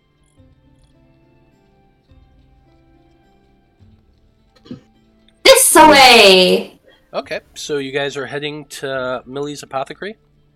Yeah, Yes, when sir. we when we step out onto the street, do we see um you know are the people are there people still there or have they gone? Make Does a it look normal? Go ahead and make a perception check. That's an eleven. In the distance, you can see a couple people heading in this direction, and you kind of glance at the other way, and there are people starting to move about, so it it's becoming normal. But there was definitely a gap when nobody was there. Yeah, I'm still intrigued of that, but I don't perceive anything out of the ordinary. Okay. So I did went go ahead and fix the map. So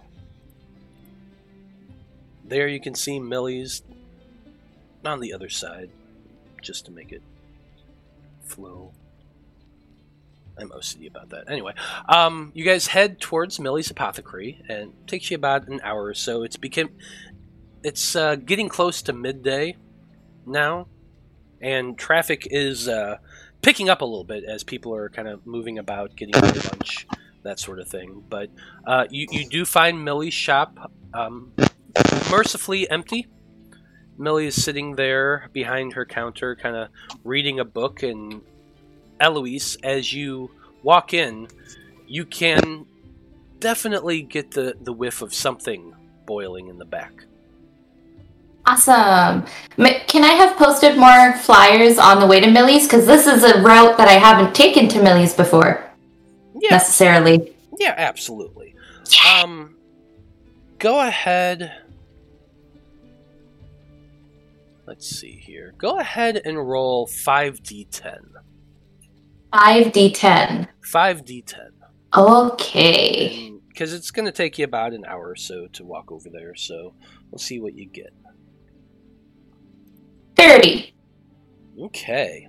Yeah, you managed to post up uh because you're you're not you're kind of skipping along with your friends. You're going side to side, uh, pasting it as you go.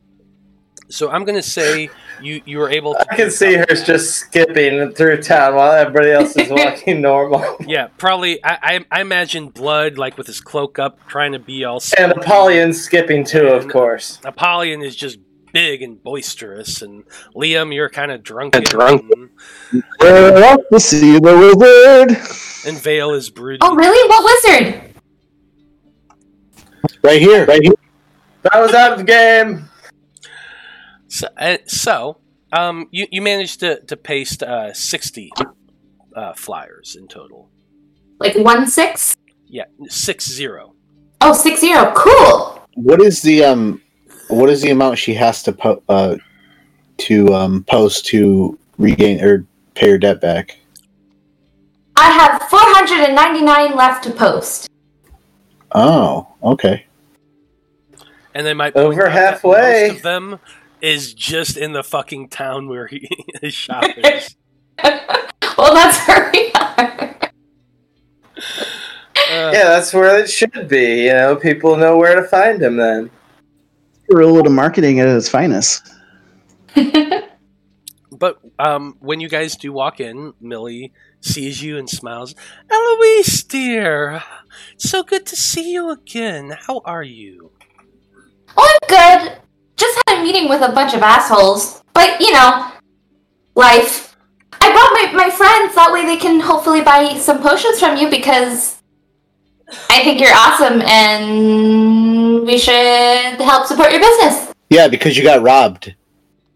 That too. Well, uh, any friend of Eloise's is a friend of mine. Please co- come on in. Um, what are And I go over and I hug Millie. And she hugs you back, and Yay! She, you, you've made a, a fine friend in Millie. What do I smell cooking in the back? Oh well, I'm currently working on a potion I've never made before. Ooh. It's a potion of invisibility.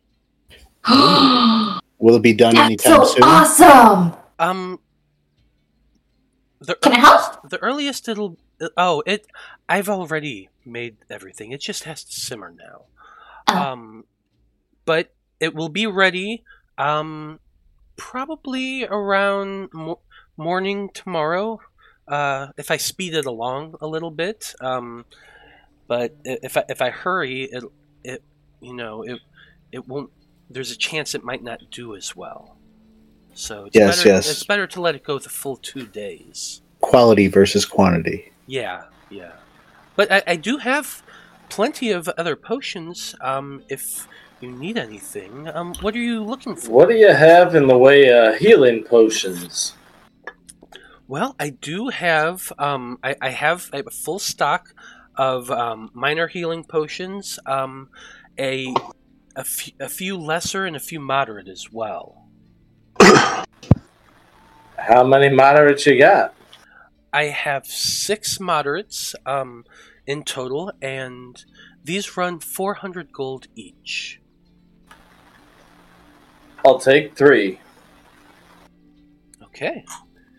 I absolutely. And she passes you three, and you give her your all your gold. Twelve hundred. Indeed. What are moderates? Are those 4d4? Three D four. Well, what else do you have for potions? Oh, let let's see here. Um, I do have a, a good stock of uh, resistance potions um, against poison, against necrotic, and against fire. Um, I do have a couple potions of gaseous form. I have a potion of speed here. Um, I'm just kind of looking through everything. I have a f- quite a bit uh, vials of poison and acid. Um, let's see here.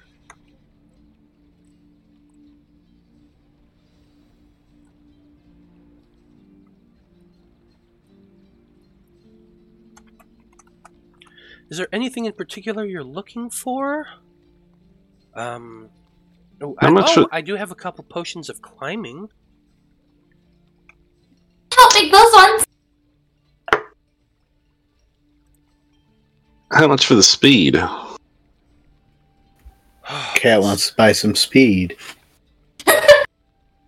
Call it catnip. I- What do you need? Uppers, I have- sideways, throw, whiz balls, bee bangs? These are 300 gold each. Are those uh, 44 plus 4? He said three, I think. 3d4 plus three. Yeah, the the mod the, mo- the moderates are 3d4 plus 3. 3d4 plus 3, thank you. And does the speed just at, um, make increase your uh, movement? Yeah, It's like a haste. It's a haste. It's like a haste potion or a haste spell. yes. It- I'll take it's one. a it's a haste spell, basically. It's basically a haste. Pretty spell, much. Yes. Yeah, I'll, I'll take a couple of those. Hold up. Well, I I'll have take Still it. have. I have two of them here. I'll take one if you want the other. Yeah, that sounds good. Okay, 300 gold from each of you then. The healing potions were 2d4 plus uh, 2, 4d4 plus 4, and then 8d4 plus 8. Okay, never mind. All right, No, the the hands are off. different. Yeah, I, I have ex- I have Oh. extra potions out there than Oh. just, just the ones that basically each level goes up 1d4. Cool. The ones the ones Kyle just bought were 3d4. Yeah, the Okay. So it's his own custom thing. Yeah, and then the graders are 40. Uh, like I have a lesser one, two D four. What's that? I just said I have a lesser healing potion that's two D four plus two. Yes. Yeah, they go Yeah. minor, lesser, moderate, greater, so on and so forth. Uh, can I just? Do you mind if I write um, potion of haste on my inventory instead of potion of speed, just so I know what spell I'm looking Yeah, at? yeah, that's fine. Thanks. Do you have any potions for flying?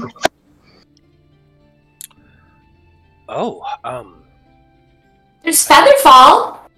I don't get a request for that very often, but I do actually have one, I think. Let me go check.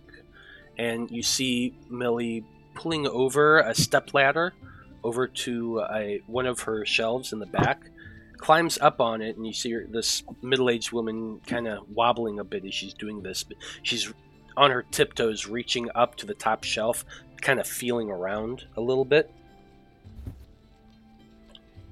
After a few moments, she does produce a moderately sized, very dusty gray bottle. Ah, She kind of brings it down and blows on it and says, "Ah, I made this quite a while ago. Um, not a lot of requests for, for potions of flying, um, but I do have it. Um, this will run you 700 gold, though. Seven hundred. What about the friend discount? Ah, make a persuasion check. Why not? Ah, you know, just a little discount for me and my friends. Just trying to get some potions at reasonable prices.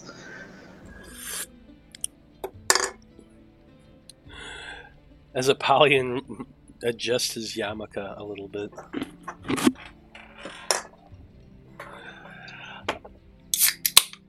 That's an 18. That's what do I look like? A Rosenberg?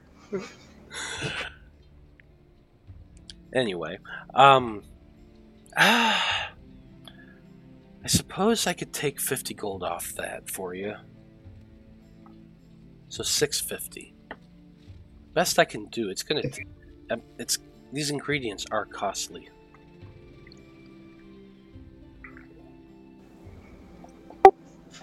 All right, sounds good to me. Okay. So you hand over 650 gold, and in return, you've got a potion of flying.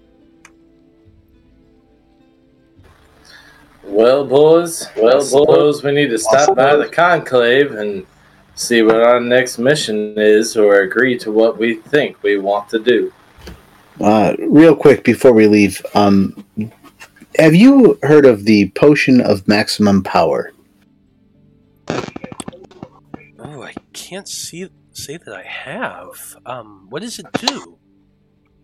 It's basically uh, it guarantees the maximum damage for uh, spells for one one spell. Um, so if I were to cast a fireball, instead of rolling for the damage, it would do max damage. I'm wondering if maybe you could research it a bit, and next time we're back in town, maybe I you'd have it brewed up for me. Well, um, I'm certainly willing to give it a go. I'm, I'm sure I have Sure. some old books. I'll just write it down on this paper here and send it over to you, and Oh, uh, and you could um research it when we're back, or hopefully I'll have it when we're back in town. Well, yeah, I I don't mind making commissions. Um, I uh, for special requests, I do ask a down payment of fifty gold, if that's okay. Done. Okay, mark your fifty gold off there, and she will begin to research. Um, Man, I didn't think Vale had anything left. I I bet on He my won his fight. yeah I won the fight. Oh, that's right. You bet on yourself. I totally forgot about that. Well, I, I couldn't bet on myself, but I was given um a percentage of the the winning. His the ninth, That's the right. first. Prize money. I forgot. I'm sorry. I totally forgot. Obviously. That's right. Hmm. Well, do you guys want to buy anything else from Millie's? I think I'm good for now. Yeah, I'm all set. Yeah, we're good. I should say in the handy haversack, I just wanted to check. We do have one minor and actually five lesser. So we have some health potions. What's what's the difference between a minor and a lesser? The minor is what, 1d2 plus 1, Matt, right? Yeah, one d four plus one.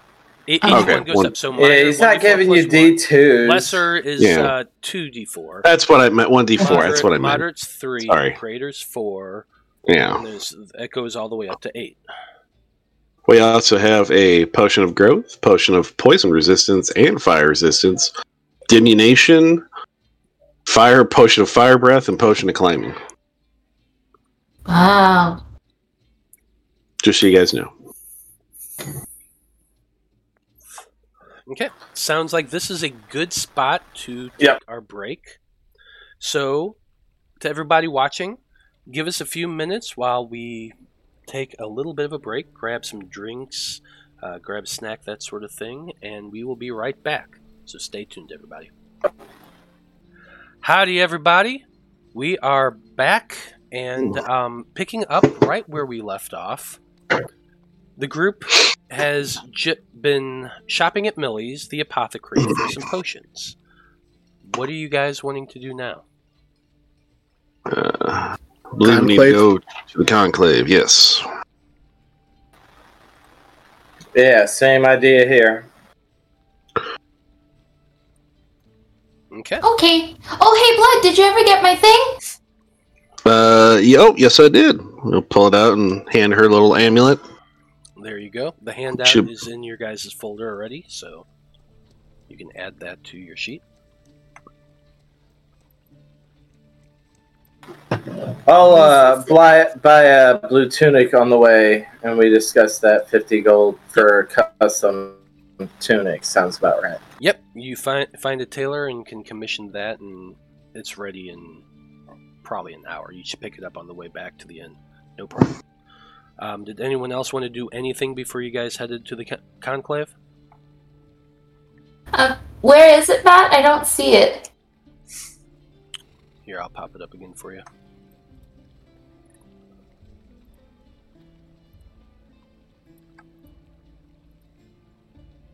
Ah, now I hear it. I see it. There you go.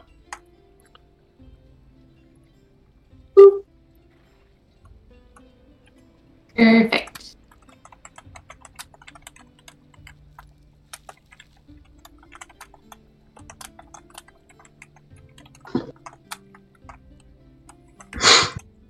I didn't mean to hit that. No worries.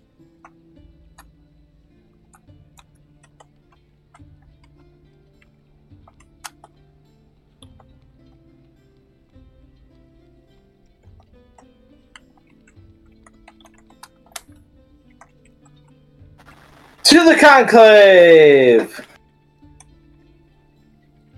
Yep, there we go. Anyway, just had to edit that a little bit. So, you guys uh, strike out and head up towards the conclave, which um, you guys all know where it is on the map right there. Takes you about another hour. It's getting well past midday. Uh, luckily, you had a late snack. I don't, I don't know if any of you ate or drank anything while at the cafe. Still drinking Nope. my own whiskey. I froze my tea. That's that's quite all right. Um, none of you would have had to make a, a Constitution check or anything. Um, you head over to the conclave, and uh, once you arrive, you see yet another person sitting behind the desk, and you are ushered inside very quickly to the the ninth floor, where you find yourselves escorted into the small, somewhat cramped but overly comfortable office of the chief archivist of Valena's branch of the Iridite Conclave. The older man uh, greets you as you all arrive and waves you in as he begins moving folders around the top of his desk, clearly looking for something. You see him slightly bald, looking thin, still has a bandage on the side of his head from where he got hit the day before. Um, but as he's kind of looking through his desk, he says, um, "Yes, Fab Five. Thank you for joining me. I trust you all considered your group's options and experience and have come to a conclusion as to which expedition you would like to undertake." Mm-hmm. Oh. Did it? Uh, did any? Did we ever figure out if those what those thieves took? I'm sorry, I, I, I'm drawing a blank here. Where'd everybody go? I'm here. Uh, they took notes on the uh, meeting with the elves. Oh yeah, that's right. Yeah, they the, the elves meeting they got information on. But did we actually find out like what the notes said? Like what happened during the meeting? No, they haven't met with. They left to meet with the elves. It was like their discussion notes on what they wanted to accomplish. Yeah. So what is It- that? it- I assume it also had a time and location on there. Possibly. Am I actually alone outside, or are we all together? Yeah. I You guys are all sitting in the office of Sashanel Borentol.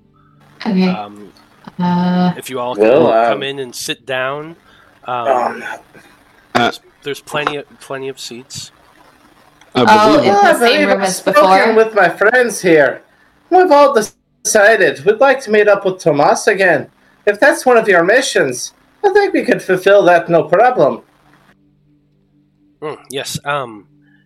Excellent. Excellent. We, yes. Um. We were planning for that expedition to be sent out first thing in the morning tomorrow. Um. Uh, let me find that here, and he kind of rummages about his desk again before he picks up a folder and opens that. Uh, yes. Um. Here we are. Um. Uh, yeah. Sorry. Sorry. Uh, it's just been a day, as I'm sure you can understand. But um, yes. so, uh, f- uh, field researcher Thomas Rothen. Yeah, he reported that he has under uncovered the location important to the Dreamer cult, um, and he is requesting assistance in infiltrating what is to be known as here it is the dream witnesses layer. so um just so you know uh, upon signing this contract and as he says that he s- sits down the folder and you can see yet another long contract made up in triplicate sitting there waiting for you, all of you to examine Liam signs without reading. Uh, I'm I'm reading the thing thoroughly. Vale's reading the thing thoroughly. He signs all three of them. Well, I show you the. Um, I just sent you guys the handout for that. Uh, good lord. not gonna read the whole thing. It is very similar to the wording of your previous one. Um, the things that I'll bring to your attention that are different is um, one of them, 2.5. The work performed by the adventurer shall be performed at the following rate of 25 gold pieces per day, with an additional incentive payment of 50 gold pieces for each monster slain. Um, there's also a note in there that I forgot to add that they will be providing a haversack of colding, which will um, keep the monster heads a bit more preserved. Ooh, okay, that's Oh, fancy. All right, yeah, I was just gonna say, can we uh, can we change the head to like left ear or similar? But that will work if we have a something to store them in. Does Vale understand the haversack of Colden is not purely his new toy? Vale is content with his portable hole. and he doesn't need anything else.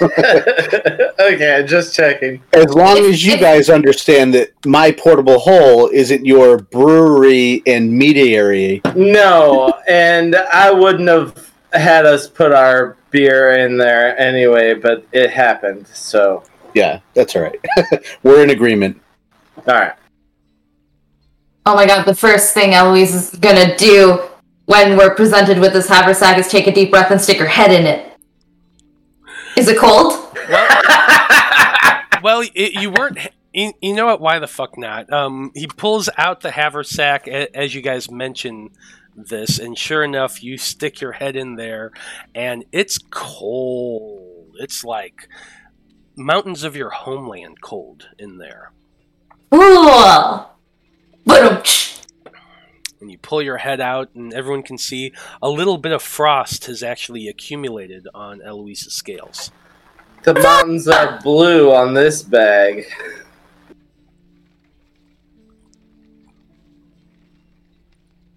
I figured why not make it easier on you guys. Um, apart from that, what you are expected to do, according to this contract, is accompany uh, senior field researcher uh, Thomas Rothen um, into the the um, the location of the Dream Witness. Um, where was where did I write that down? I'm trying to find it.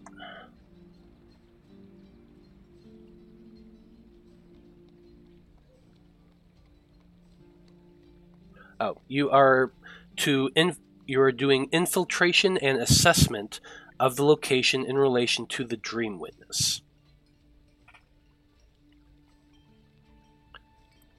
You are also handed a s- another small folder after everyone signs, which I assume you're all signing.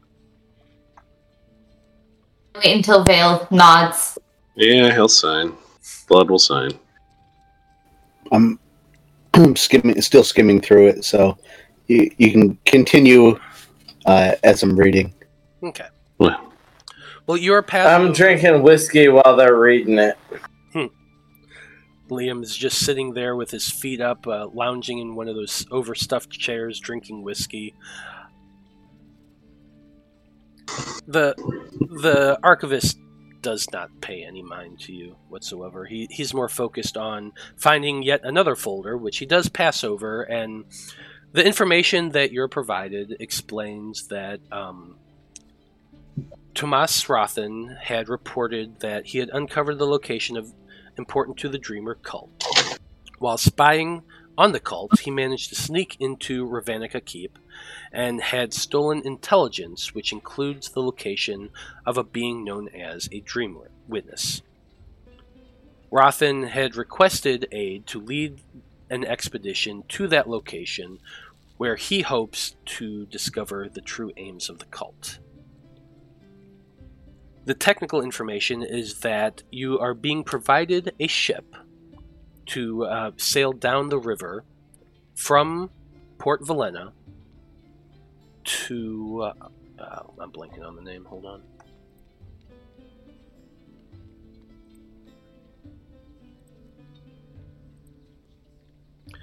Um, you are traveling down the river to Laverin, where you are to meet with Rothen and proceed upon the um, expedition from there.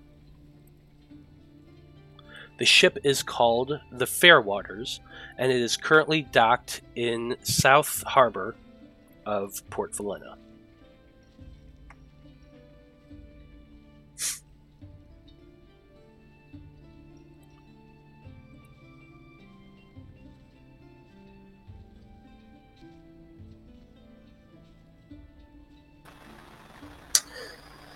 Matt, before we leave, I'd like to uh, I'd like to meet up with Valkern and try and make a plea with him to send a fighter with us because I need that training style with me.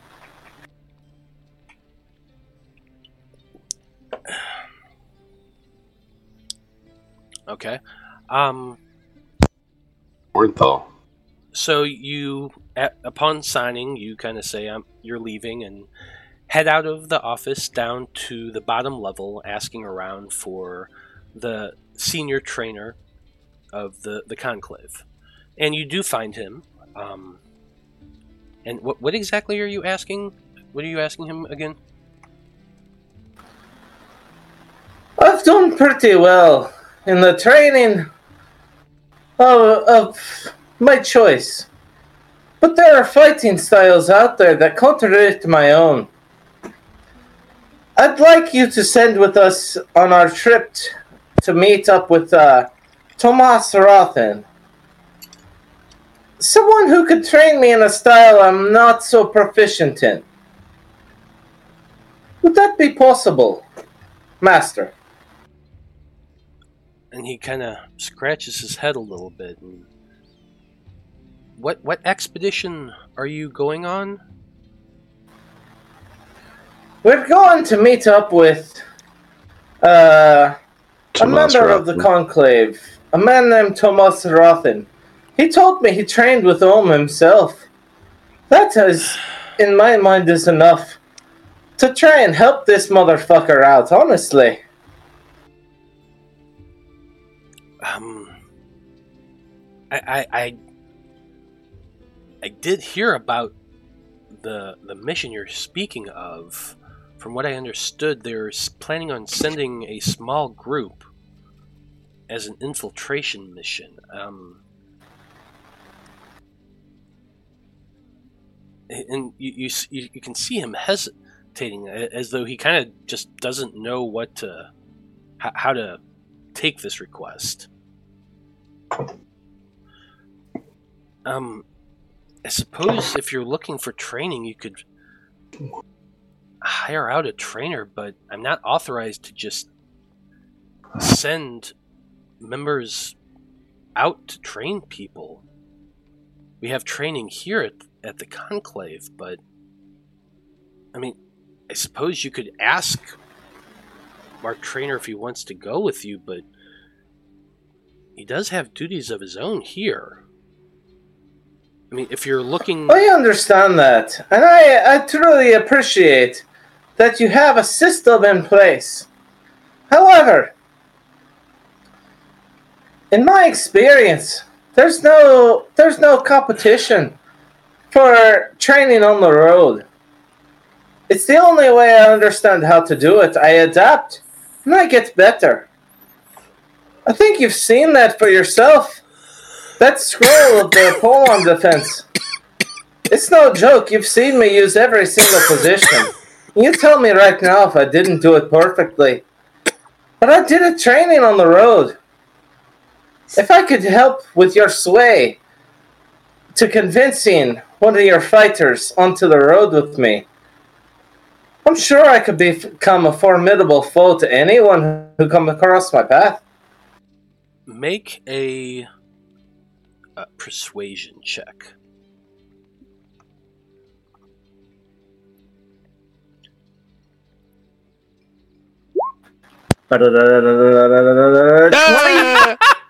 You know. Twenty. I just thought I was like, it's gonna be a natural twenty for this. What do you got to say to that twenty on that pleading, baby? Um, so he kind of looks at you and says, "Fuck you, Kyle," and just grabs your crotch and, and flicks you off. Um, he, he's Hey, I rolled my nat one earlier. I earned it. yeah, you did, and the man is kind of stroking his chin a little bit and thinking to himself, "Well, I suppose I do know a guy." He is a field researcher who lives in town, and I don't think he's doing anything right now. If you're looking for that type of training, the least you can do is ask and see if he wants to come along. You have to pay him probably, but he's the best guy I can think of for what you're asking. Money's not an option. But if you could send me a note with your word, Master, it, uh, it carries more weight than my own.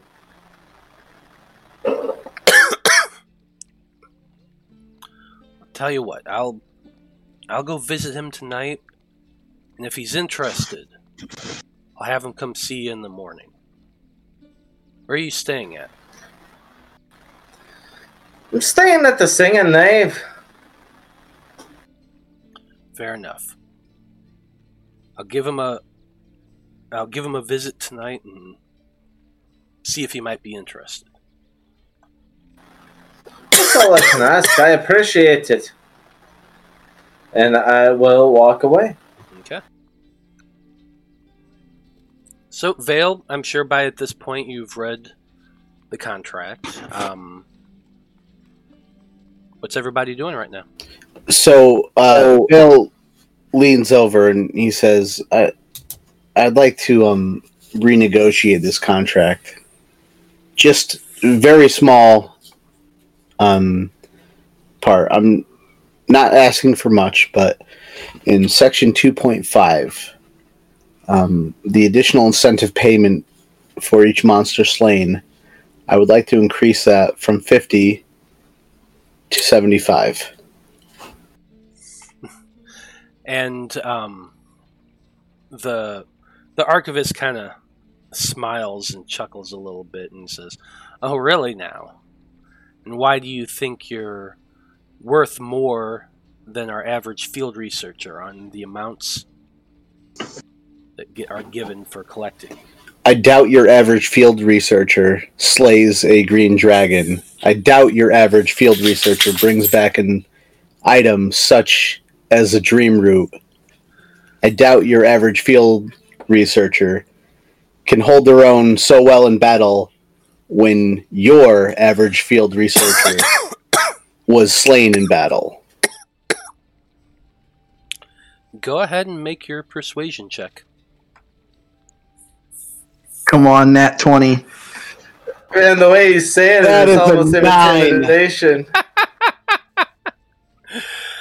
And Whoa. the archivist kind of chuckles and says, That field researcher died on your watch. Touche. And quite frankly, Not you. that Watching us. researcher has slain more than his fair share of dr- uh, green dragons. So, The gentleman got taken out by a bee. Okay? A bee. Hey, they were giant bees. He's killed like six or seven dragons. exactly. That's like a Steve Irwin right there. Dude messes with alligators and Uh, snakes and, and gets taken out by the one thing you could pet at an aquarium. Yep, pretty much. but he he doesn't seem to be going for it, and he says, "Continue to succeed in your assignments, and that pay will increase." All right, all right. Last offer 55 gold. That gives us 11 each per head. That's only one gold more each per monster slain. Are we not being paid per person? So we are for No, 25 gold a day per person. However, It's each per head, monster shit. slain. Oh, okay, I gotcha. I almost want to make you roll with at disadvantage. I could do that. If you're if you're if you're standing near or sitting near me, because I was waiting for you to give me the go ahead to sign the contract that you're still holding. Um, I'm gonna I'm gonna guide you. I'm just gonna give you a little little nudge on the shoulder, tap on the shoulder. There you go. Okay. There you go. So what does the guidance do? So probably will Uh, also like look up from reading, yeah. be like, do you know what the magic items are? You roll a d4. Okay, so persuasion at disadvantage. I'm going to Plus say a D4? since Apollyon is assisting, straight perce- straight um, persuasion check, add a D4. All right. So that's going to be 14 on the persuasion roll, and then let me roll my d4. Got to be the 17. That's going to be 18 total. 18. Okay, your DC to hit was 17. So the, hum- the balding human kind of rolls his eyes and gives a really deep sigh. Since you brought us a dream root, 55. Ah, And he, excellent. he pulls out a, a quill, appears in his hand out of nowhere, and he scratches the number out on each page, writes the number 55, and then initials next to it. Excellent. And uh, with that, um, Vale will mage hand uh, pick up a scroll, and with the biggest John, it, it, would- it would put John Hancock's signature to shame, and he just draws a huge Nycteros Vale on the contract. I love it. I'm gonna I'm gonna take the quill from him and then I'm gonna kind of like try and find a spot that's not already covered by his signature to try and like One of the L loops. yeah, but just just put like an an E, just like eh. And, by, and when I said one, I meant the only L loop. But sure enough, once you, it's signed, uh, the archivist collects all of the, the contracts, um, gives one over to you with his own stamp and signature on it, rolled up, um, and he pushes over the bag of holding as well, and says, "Yeah, keep keep your your monster heads stored in this this time. R and D really prefers our their specimens specimens fresh. Oh, they didn't like the uh, display against the wall. no, they didn't like the fact that they were oozing. Not so much. Not so They were- They were they were gooey. So just to Oh. be clear, we're How still didn't give us the collecting heads. Nothing has changed. We're still collecting heads. We're still collecting Oh my god. And I'm assuming um, this is like a bag of holding, but yeah, like a, re- but a it keeps refrigerated. Cold. Yeah. I think Yes, didn't it's- they say in Critical Role it only holds like 200 pounds instead of like 500, like a bag of holding or something Prob- like that? Probably. I'll make a, Yeah. I'll make a handout for you guys later on that one. That was just a spur of the moment thing. Yeah, that's pretty cool. Does it feel cold from the outside? I'm like From- hugging from the- it. From the outside, it just looks like a small satchel with a, Oh. a, a strap that kind of goes over your shoulder. Is how I envision it. Um, it's just like a page boy bag, basically. But when you open it up, um, it, it has enough size. t- you could probably fit a troll's head inside of there if you stretched it out fully. So it's a it's a pretty big, uh, well well stretchable material. But on the I heard if you rub it- the hair of a troll head, it gives you good luck. but from, from the outside, it just feels like a normal little leather pageboy sack. Fucking Bard's head's going in there. All right. So, uh, what time is it now? I'd say probably early afternoonish, pushing maybe three thirty-four. All right. Are we going to um, embark first thing tomorrow morning? I think that's the idea. Yeah, that's correct.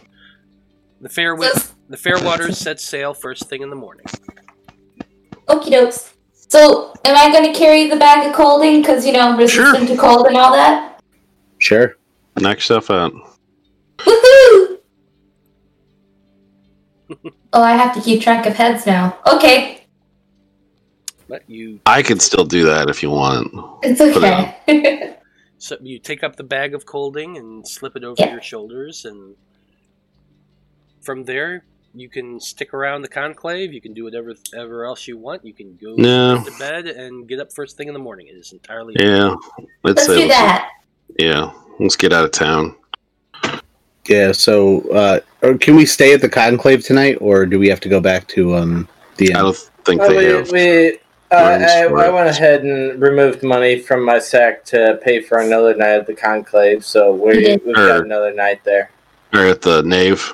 Yeah. The nave, yeah. You could request uh, lodging at the conclave too if you wanted to. That's up to you. Well, our horses and stuff are at the friggin' yes. Plus, we're closer to the dock if we're staying with the na- at the nave.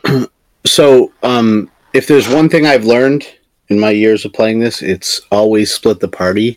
So I'm going to um, request lodging personally um, at the conclave tonight, and I'm going to see if I could also research a language while I'm uh, before you know some light reading this this evening into the night.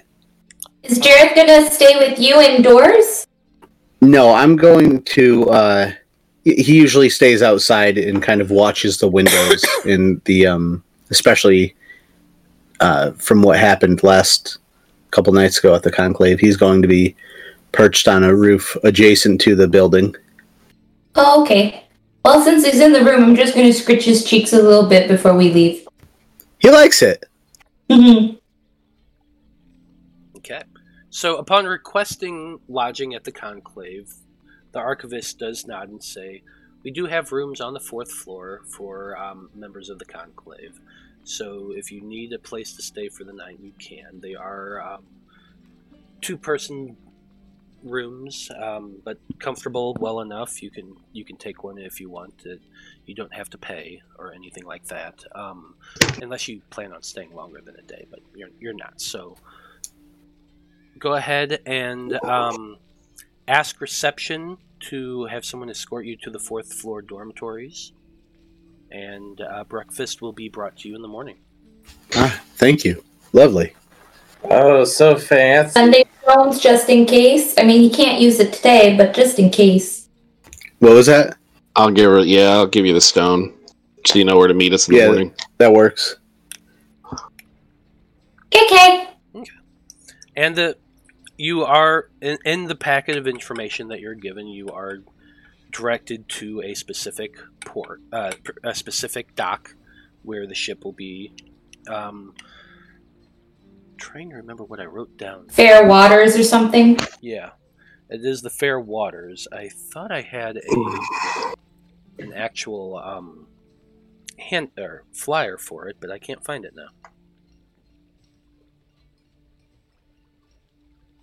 Anyway, um, yeah, but you can find the you can find the boat in the morning. Um, Vale, you get uh, an easy sleep over that um, staying at the conclave. Um, you what what language in particular are you requesting? Uh, Orcish. Okay. Um, once you are taken to your dormitory, um, you ask the scribe to provide this to you, and it, he does bow. And probably thirty minutes later, um, he arrives with dinner and a book um, that is basically a dictionary for the language of Orc. And he says, "This is one of several copies we we keep on hand for field researchers." Um, probably take you some time studying it, but if you're wanting to learn Orcish, you can take this with you. Oh, I appreciate it. So I'm allowed to take it from the conclave? Yeah, that's correct. Excellent. So, uh, in the most um, uncharacteristic of Vale, he's very gracious and thankful to this person for bringing. He must be in a good mood. Indeed. And the young man ac- accepts your thanks and tells you if you need anything, just pull the drawstring in the corner and someone will come see you. Um, but for other than that, have a pleasant evening. Excellent. All right, and uh, I guess through the the rest of the evening, um, I will be reading that, and then right before bed, I'm going to be casting Animate Dead three times into the portable hole, and then I will be casting um, a You only use mage armor if you wanted to put that back in your ring. yeah. I'm gonna well.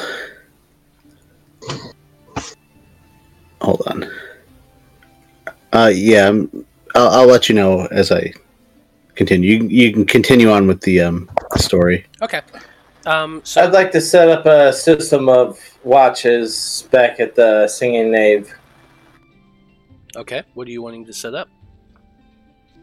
Just that everybody take a watch during the night. We just got confronted by people. I'd like to have people watch out for if anybody's still watching us. Okay, fair enough.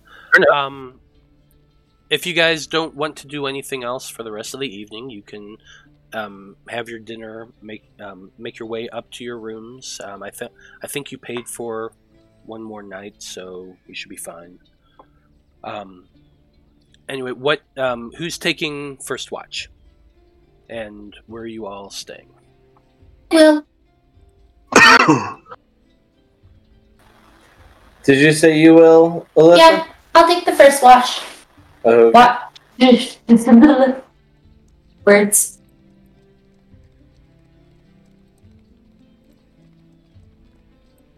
Okay. I moved you over to the um, Singing Knave map. Um, go ahead and make your perception check, Eloise. As you settle in for your watch, is there anything you want to do before you before you take your first watch? I'm just gonna take my first watch. I'm gonna keep an eye out to see if any of the birds that I've sent come back and Oh, that's right. guide myself just to make sure that I'm extra paying extra attention because what went down today was real weird. And and everyone said that those weren't great people. So. Okay. Go ahead and make your um, perception check as you're taking your first okay. watch. And then. With a, uh, a 19. Yep. Just in case. There we go. 23. Remember to say you're going to use guidance before you. I did. Oh, did you? Yeah, she did. Yeah. I'm, And she said that we're real bad guy. The guys are real bad people. She wants to make sure. My bad. But I'm extra I'm, I'm, I'm extra focused on paying attention. Okay, perfect. So with a 23, you spend your first two hours looking out the windows, checking the door, listening to any sounds in the inn, and it is a raucous night at the inn. Quite a few people are downstairs drinking and singing. There's uh, a bard playing downstairs, and you, you even just to be sure you go run down there and check, but it's it's a halfling woman sitting there uh, playing the flute. It's nothing to be worried about. But and but and with your 23, you can also see uh, the throngs of people making their way out of out into the street. Um, plenty of passers-by to watch, but you don't see anyone that looks like the bard or any of the other individuals that you had met on that weird encounter. So your watch goes by fairly uneventful. all right. I'll take second watch. Okay. Go Sorry. ahead and make your perception check. That's an 18. Okay. And looking around as well, um, very similar to what I described for Eloise. I'm, I'm not going to make you guys all keep rolling. All right. Uh, if that's the case, then I'd like to roll a sleight of hand to slip a note into Eloise's sack while she's asleep. Interesting. Okay. Yeah, with a Hmm. 21, Eloise is over there snoring, on, laying on the floor, and you very quietly just walk over and slip a note into there. Um, text it the the, te- the the message to me privately, and I will send it directly to just her. Oh, I've, I've Just it. got it saved in my just- phone. I'm prepared to send it to her if she finds it. Okay. Sounds good. Anyway, um, so yeah, all four of you spend your evening uh, watching, and other than the people downstairs, no one bothers you. Um, nothing happens throughout the night. It goes by relatively peacefully for all of you, and you are all able to eventually wake up. And for We meeting? morning. Hamas at at the boat? N- No, We're Is going that to the meet plan? him in the field. Oh, okay. To the boat, the boat. What about the shooter on the grassy knoll? Yeah, as long as he doesn't have magic bullets, we're good.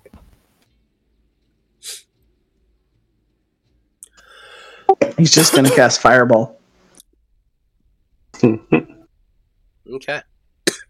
So, you all wake up, have uh, an early breakfast. Vale, you, you are provided a breakfast as well from the conclave, and when you're ready to head out, you are allowed to go about your merry way. You all Yeah. meet up again at, in the smi- the Smiling Knave Inn and um, collect your thoughts before heading out. Is there anything you guys want to do before you um, head to your boat? Just Yeah. this. Hmm, mage armor. Okay.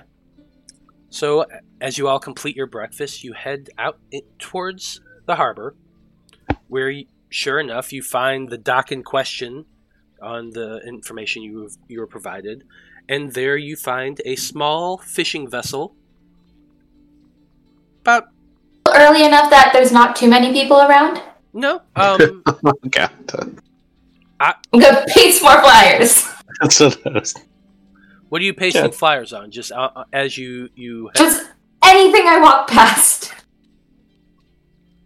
go ahead and make a sleight of hand check. Sure.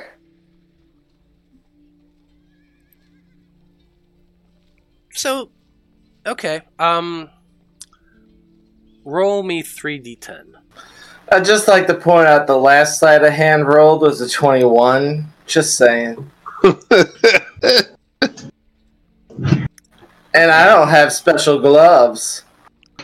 So as you as you're walking down towards the harbor, Eloise is skipping back and forth along the wall, along the wall uh, roads, pasting flyers up on the walls of, of houses, and a- as you guys are walking on, you're hearing people starting to yell at her. Hey! Stop pasting shit on my building! I yell back, well, then go to Mitchell's. Fuck no, I'm not going to anyone named Mitchell's. Well, and they rip it down, and but you you you manage to to paste 16 flyers up as you're walking. Now, Hmm. real quick, I, I say um, to Eloise as we're going, I say, hey, get them all out while you can now, because the last time we were out in on our own outside of town, we were followed back. So I'm not sure how good of an idea it would be to do that again. That boat's gonna be so full of flyers. God damn. Anywho, so you find a, a medium-sized fishing vessel, about 120 or so feet in length. Um, heading up to the gangplank, you see a very tanned human male with long black hair and a big bushy black beard, kind of standing there waiting for you. And you all approach. He he calls out. Are you the conclave folks? User, Come on the boat. Come on aboard. The captain will meet you. And he leads all of you up the small gangplank to. I'll just go ahead and move you guys over to the place. Cause I made a map for that. But you find a very sturdy little fishing vessel, a couple of uh, rowboats to either side. The captain uh, apparently is a greenish yellow skinned tiefling woman.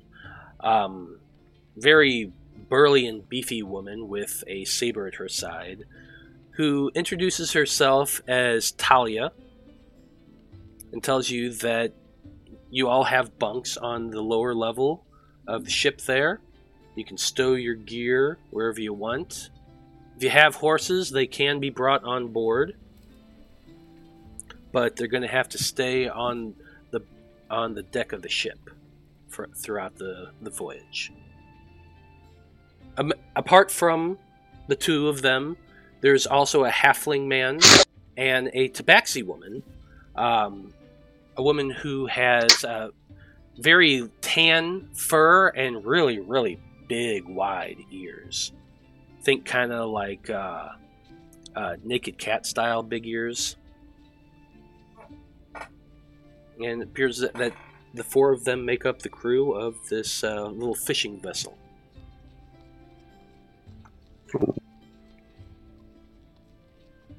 Fishing vessel with one, two, three ballistas. They're big fish. exactly. You noticing that and kind of peering around the ballistas, The captain kind of nods and leans against one of them as she chuckles. There's a lot bigger things f- on the rivers than fish, boys. These things are for protection of the bigger things, the things that, you know, like to fly at you, not the things that swim at you. Ah, birds. Rocks. Birds. yeah. Dragons, harpies, all sorts of fuckery. Oh, how long's the uh the travel? How long's the trip gonna take? I estimate with fair winds, probably reach there on early morning on the fourth day. Not too long at all. All right. Do I see an extra member we haven't met yet joining the boat? Oh, I'm sorry, I completely forgot. Liam, while you were having breakfast, a dwarf approaches your group. You're the one looking for a trainer, he says as he kind of sits down at Hey! battle axe. Absolutely. There's stuff you know that I. The fact that I can't do it makes me want to do it just that much more. Do you understand? Well, I've been fighting for many, many years. Now I'm 167, so I know a thing or two. You're looking Well, I'm interested in learning. I'm a quick learner. You'll find that out. I like to drink, but I'm a quick learner either way. well, I like to drink too, kid. My fee's 50 gold a day. Happy to pay it. Welcome to the Fabulous Five, my friend. That's a twenty-five gold deficit of, of what you're making. I'm totally fine with it. I didn't spend all my money in town unlike some people. Theo looks over his left and right shoulders. Now, here's the ground rules, kid. I'm here to train, and train with you I will. I'll fight to protect my life, but I ain't a member of your little group, and whatever mission you're working for the Conclave, it ain't my mission. So you don't take a cut. You're my kind of trainer. I like you already. What's your name, or what would you prefer I call you?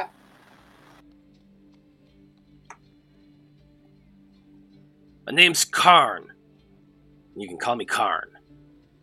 And he kind of Carl. Karn, K A R N, and he sits down his battle axe and puts a hand out to, to towards you, and you see he's a ginger and brown beard dwarf, um, long, long beard, but short cropped hair.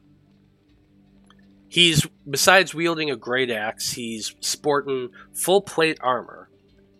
He has a longbow over his shoulder as well. He looks fit and ready to fight, and he has his own gear. He he actually uh, is carrying his own bedroll and bag. Yeah, he gets a, a full full on Beastmaster grip right on back to him, you know. Grab the forearm, shake the whole arm type thing. Hell yeah. Oh, great! Where are we going? Well, looks like they're going east. Ugh, east. Fine.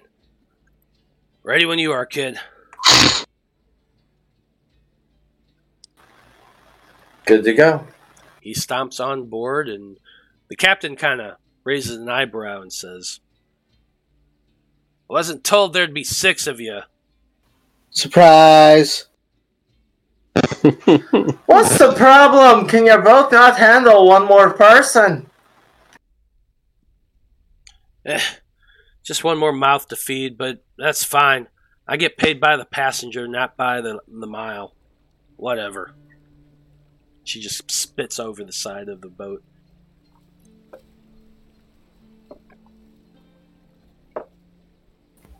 Well, uh, Not to um, tell you to do your job, Captain, but what do you say we hoist anchor and head out? Good with that. And she st- begins calling out orders to all of her men, who very quickly start moving around. The anchor is pulled up, oars are pushed, and the boat begins to back away and glide out into the harbor. And as all of you are standing abo- on deck, kind of watching wistfully as the boat uh, turns and eventually heads east into the mouth of the river.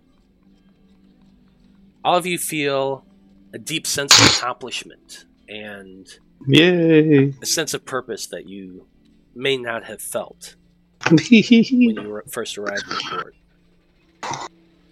And with all of your adventures there over a longer three days than I was expecting, but that's okay. Um, you've all leveled up to seven. Yay! Yeah. Baby! All right, man. At this point, should I should I roll for Tom and Jerry? Yes, we have not done that in a minute. Let me take a look on your gear. Where is it? There he is. Okay, we've done up to day five. So go ahead and give me two more d20 rolls. Here we go. A twenty and a seven.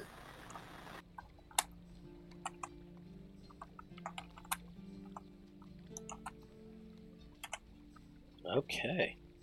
Good to know. So that's been saved on Liam's wagon. So we have all those things um, marked off. I've been kind of thinking about how I want to to um, to tell the story of Tom and Jerry and their little trip to Weston, and I kind of want to actually just write a short story about it. So I think that's my, that might be what I do. the short story can can take up five minutes. It can go so fast and includes so much information. Yeah, I'm currently writing a short story about Alnad and his time in Valena. So I'll post that once that's finished. But maybe I, I might do Tom and Jerry next. That might be fun. Because they, they have, there's some They argue like an old married couple. They bicker. Oh, Ugh, absolutely. yes. It's been some interesting roles they've had. That was actually at the base creation of them. Absolutely, yeah. Oops. But we'll be picking up next session um, with uh, you guys sailing on a boat towards the next location. Um, I, I had a map up a second ago. Let me see if I can find it again. Oh yeah, so there we go. So just kind of looking at the map, I, I'll kind of move that so everybody watching can see it as well. But they're heading, they're right here in Port Valena, and they're going to be following this river down through past this lake here, past uh, the river up to Weston, and into the next location, uh, Laverin, which is where you guys are going to be meeting up with uh, Tomas. So we will be picking up next session with uh, your guys' trip. Should be It's a lot of coverage. Wonder how many uh, random encounters we're gonna end up Guys, fucking I don't know if you know this, but with all those potions I bought, I'm a freaking healer now. So, you know, just saying. Yeah, we'll see Shit. what happens. You got you guys are heading out for uh, very prepared and and well stocked for this mission, so we'll see exactly what you guys do. But um, is there anything you guys want to accomplish um, on your first day's journey? Since we have a little bit of time left. I'll just be reading my um my Orcish dictionary to keep studying. Okay. Yeah, I'm gonna have you roll um, give me two intelligence checks uh, for the, the previous night and the next one. And uh, I'll have you record that on your character sheet for me. Okay, I'm I'm in the process of leveling up, so I don't think I can go into my character sheet yet. Okay, well, then at, when you're done, that's totally fine. Okay, two. Um, you said two intelligence checks. Yeah, two intelligence checks. This is going to be you uh, reading the book and trying to memorize the language. Okay. I'm gonna probably end up annoying all of the people on this boat, just incessantly asking questions about like what what are they doing, why are they doing it, what is it, what is it, how does it like, what does it do to the ship, how is the ship moving, like all those questions. Oh, absolutely. And we'll probably do most of that tomorrow or next session. That way I can actually do some reading on how a boat actually functions because I don't, I, I don't sail. So you can have answers, right? Exactly. So, So- is there is there a crow's nest? There is not a crow's nest. Um, there is a crossbeam um, at the top of the main um, sail, and th- there's um, basically one big main sail and a couple smaller side sails that to catch the wind. Um, there is a crossbar that you could climb up to and sit on. That But kinda- it's not going to be that it's not comfortable. like the big. It's not the big circle thing. This is not like a, this is not a seafaring vessel. It's for rivers. Alright. Yeah, I figure the first day I'd probably just be training with uh, Fuck. Karn. Did you post that because of me, or did you accidentally post that for the pounce? Yeah, I actually don't know what that is. It appeared on my character sheet when I leveled up, but it's not like in the player's handbook or anything. I actually have no idea what that ability is. Uh, we'll have to we'll have to look that up this next session. Um, Liam, go ahead and make a wisdom check for me. Wisdom check coming up. Uh, Oh, I Oh, found it. there It's it in is. Tasha's. Yeah. A 19. Ooh, that's decent. Okay, 19. So I'm going to say, yeah, for your first day, you're doing pretty well. Hey, Trading blows with um, with your trainer. Um, I think we're going to go ahead and end the stream here for the night. So, uh, just for everybody here at Random Rhapsody, I want to say thank you to everybody who watched tonight. I'm Matthew R. Dawson, and on behalf of everyone here in the Random Rhapsody crew, I want to say thank you to everybody who watched tonight. Have a good evening, and we'll see you next Monday. Good night.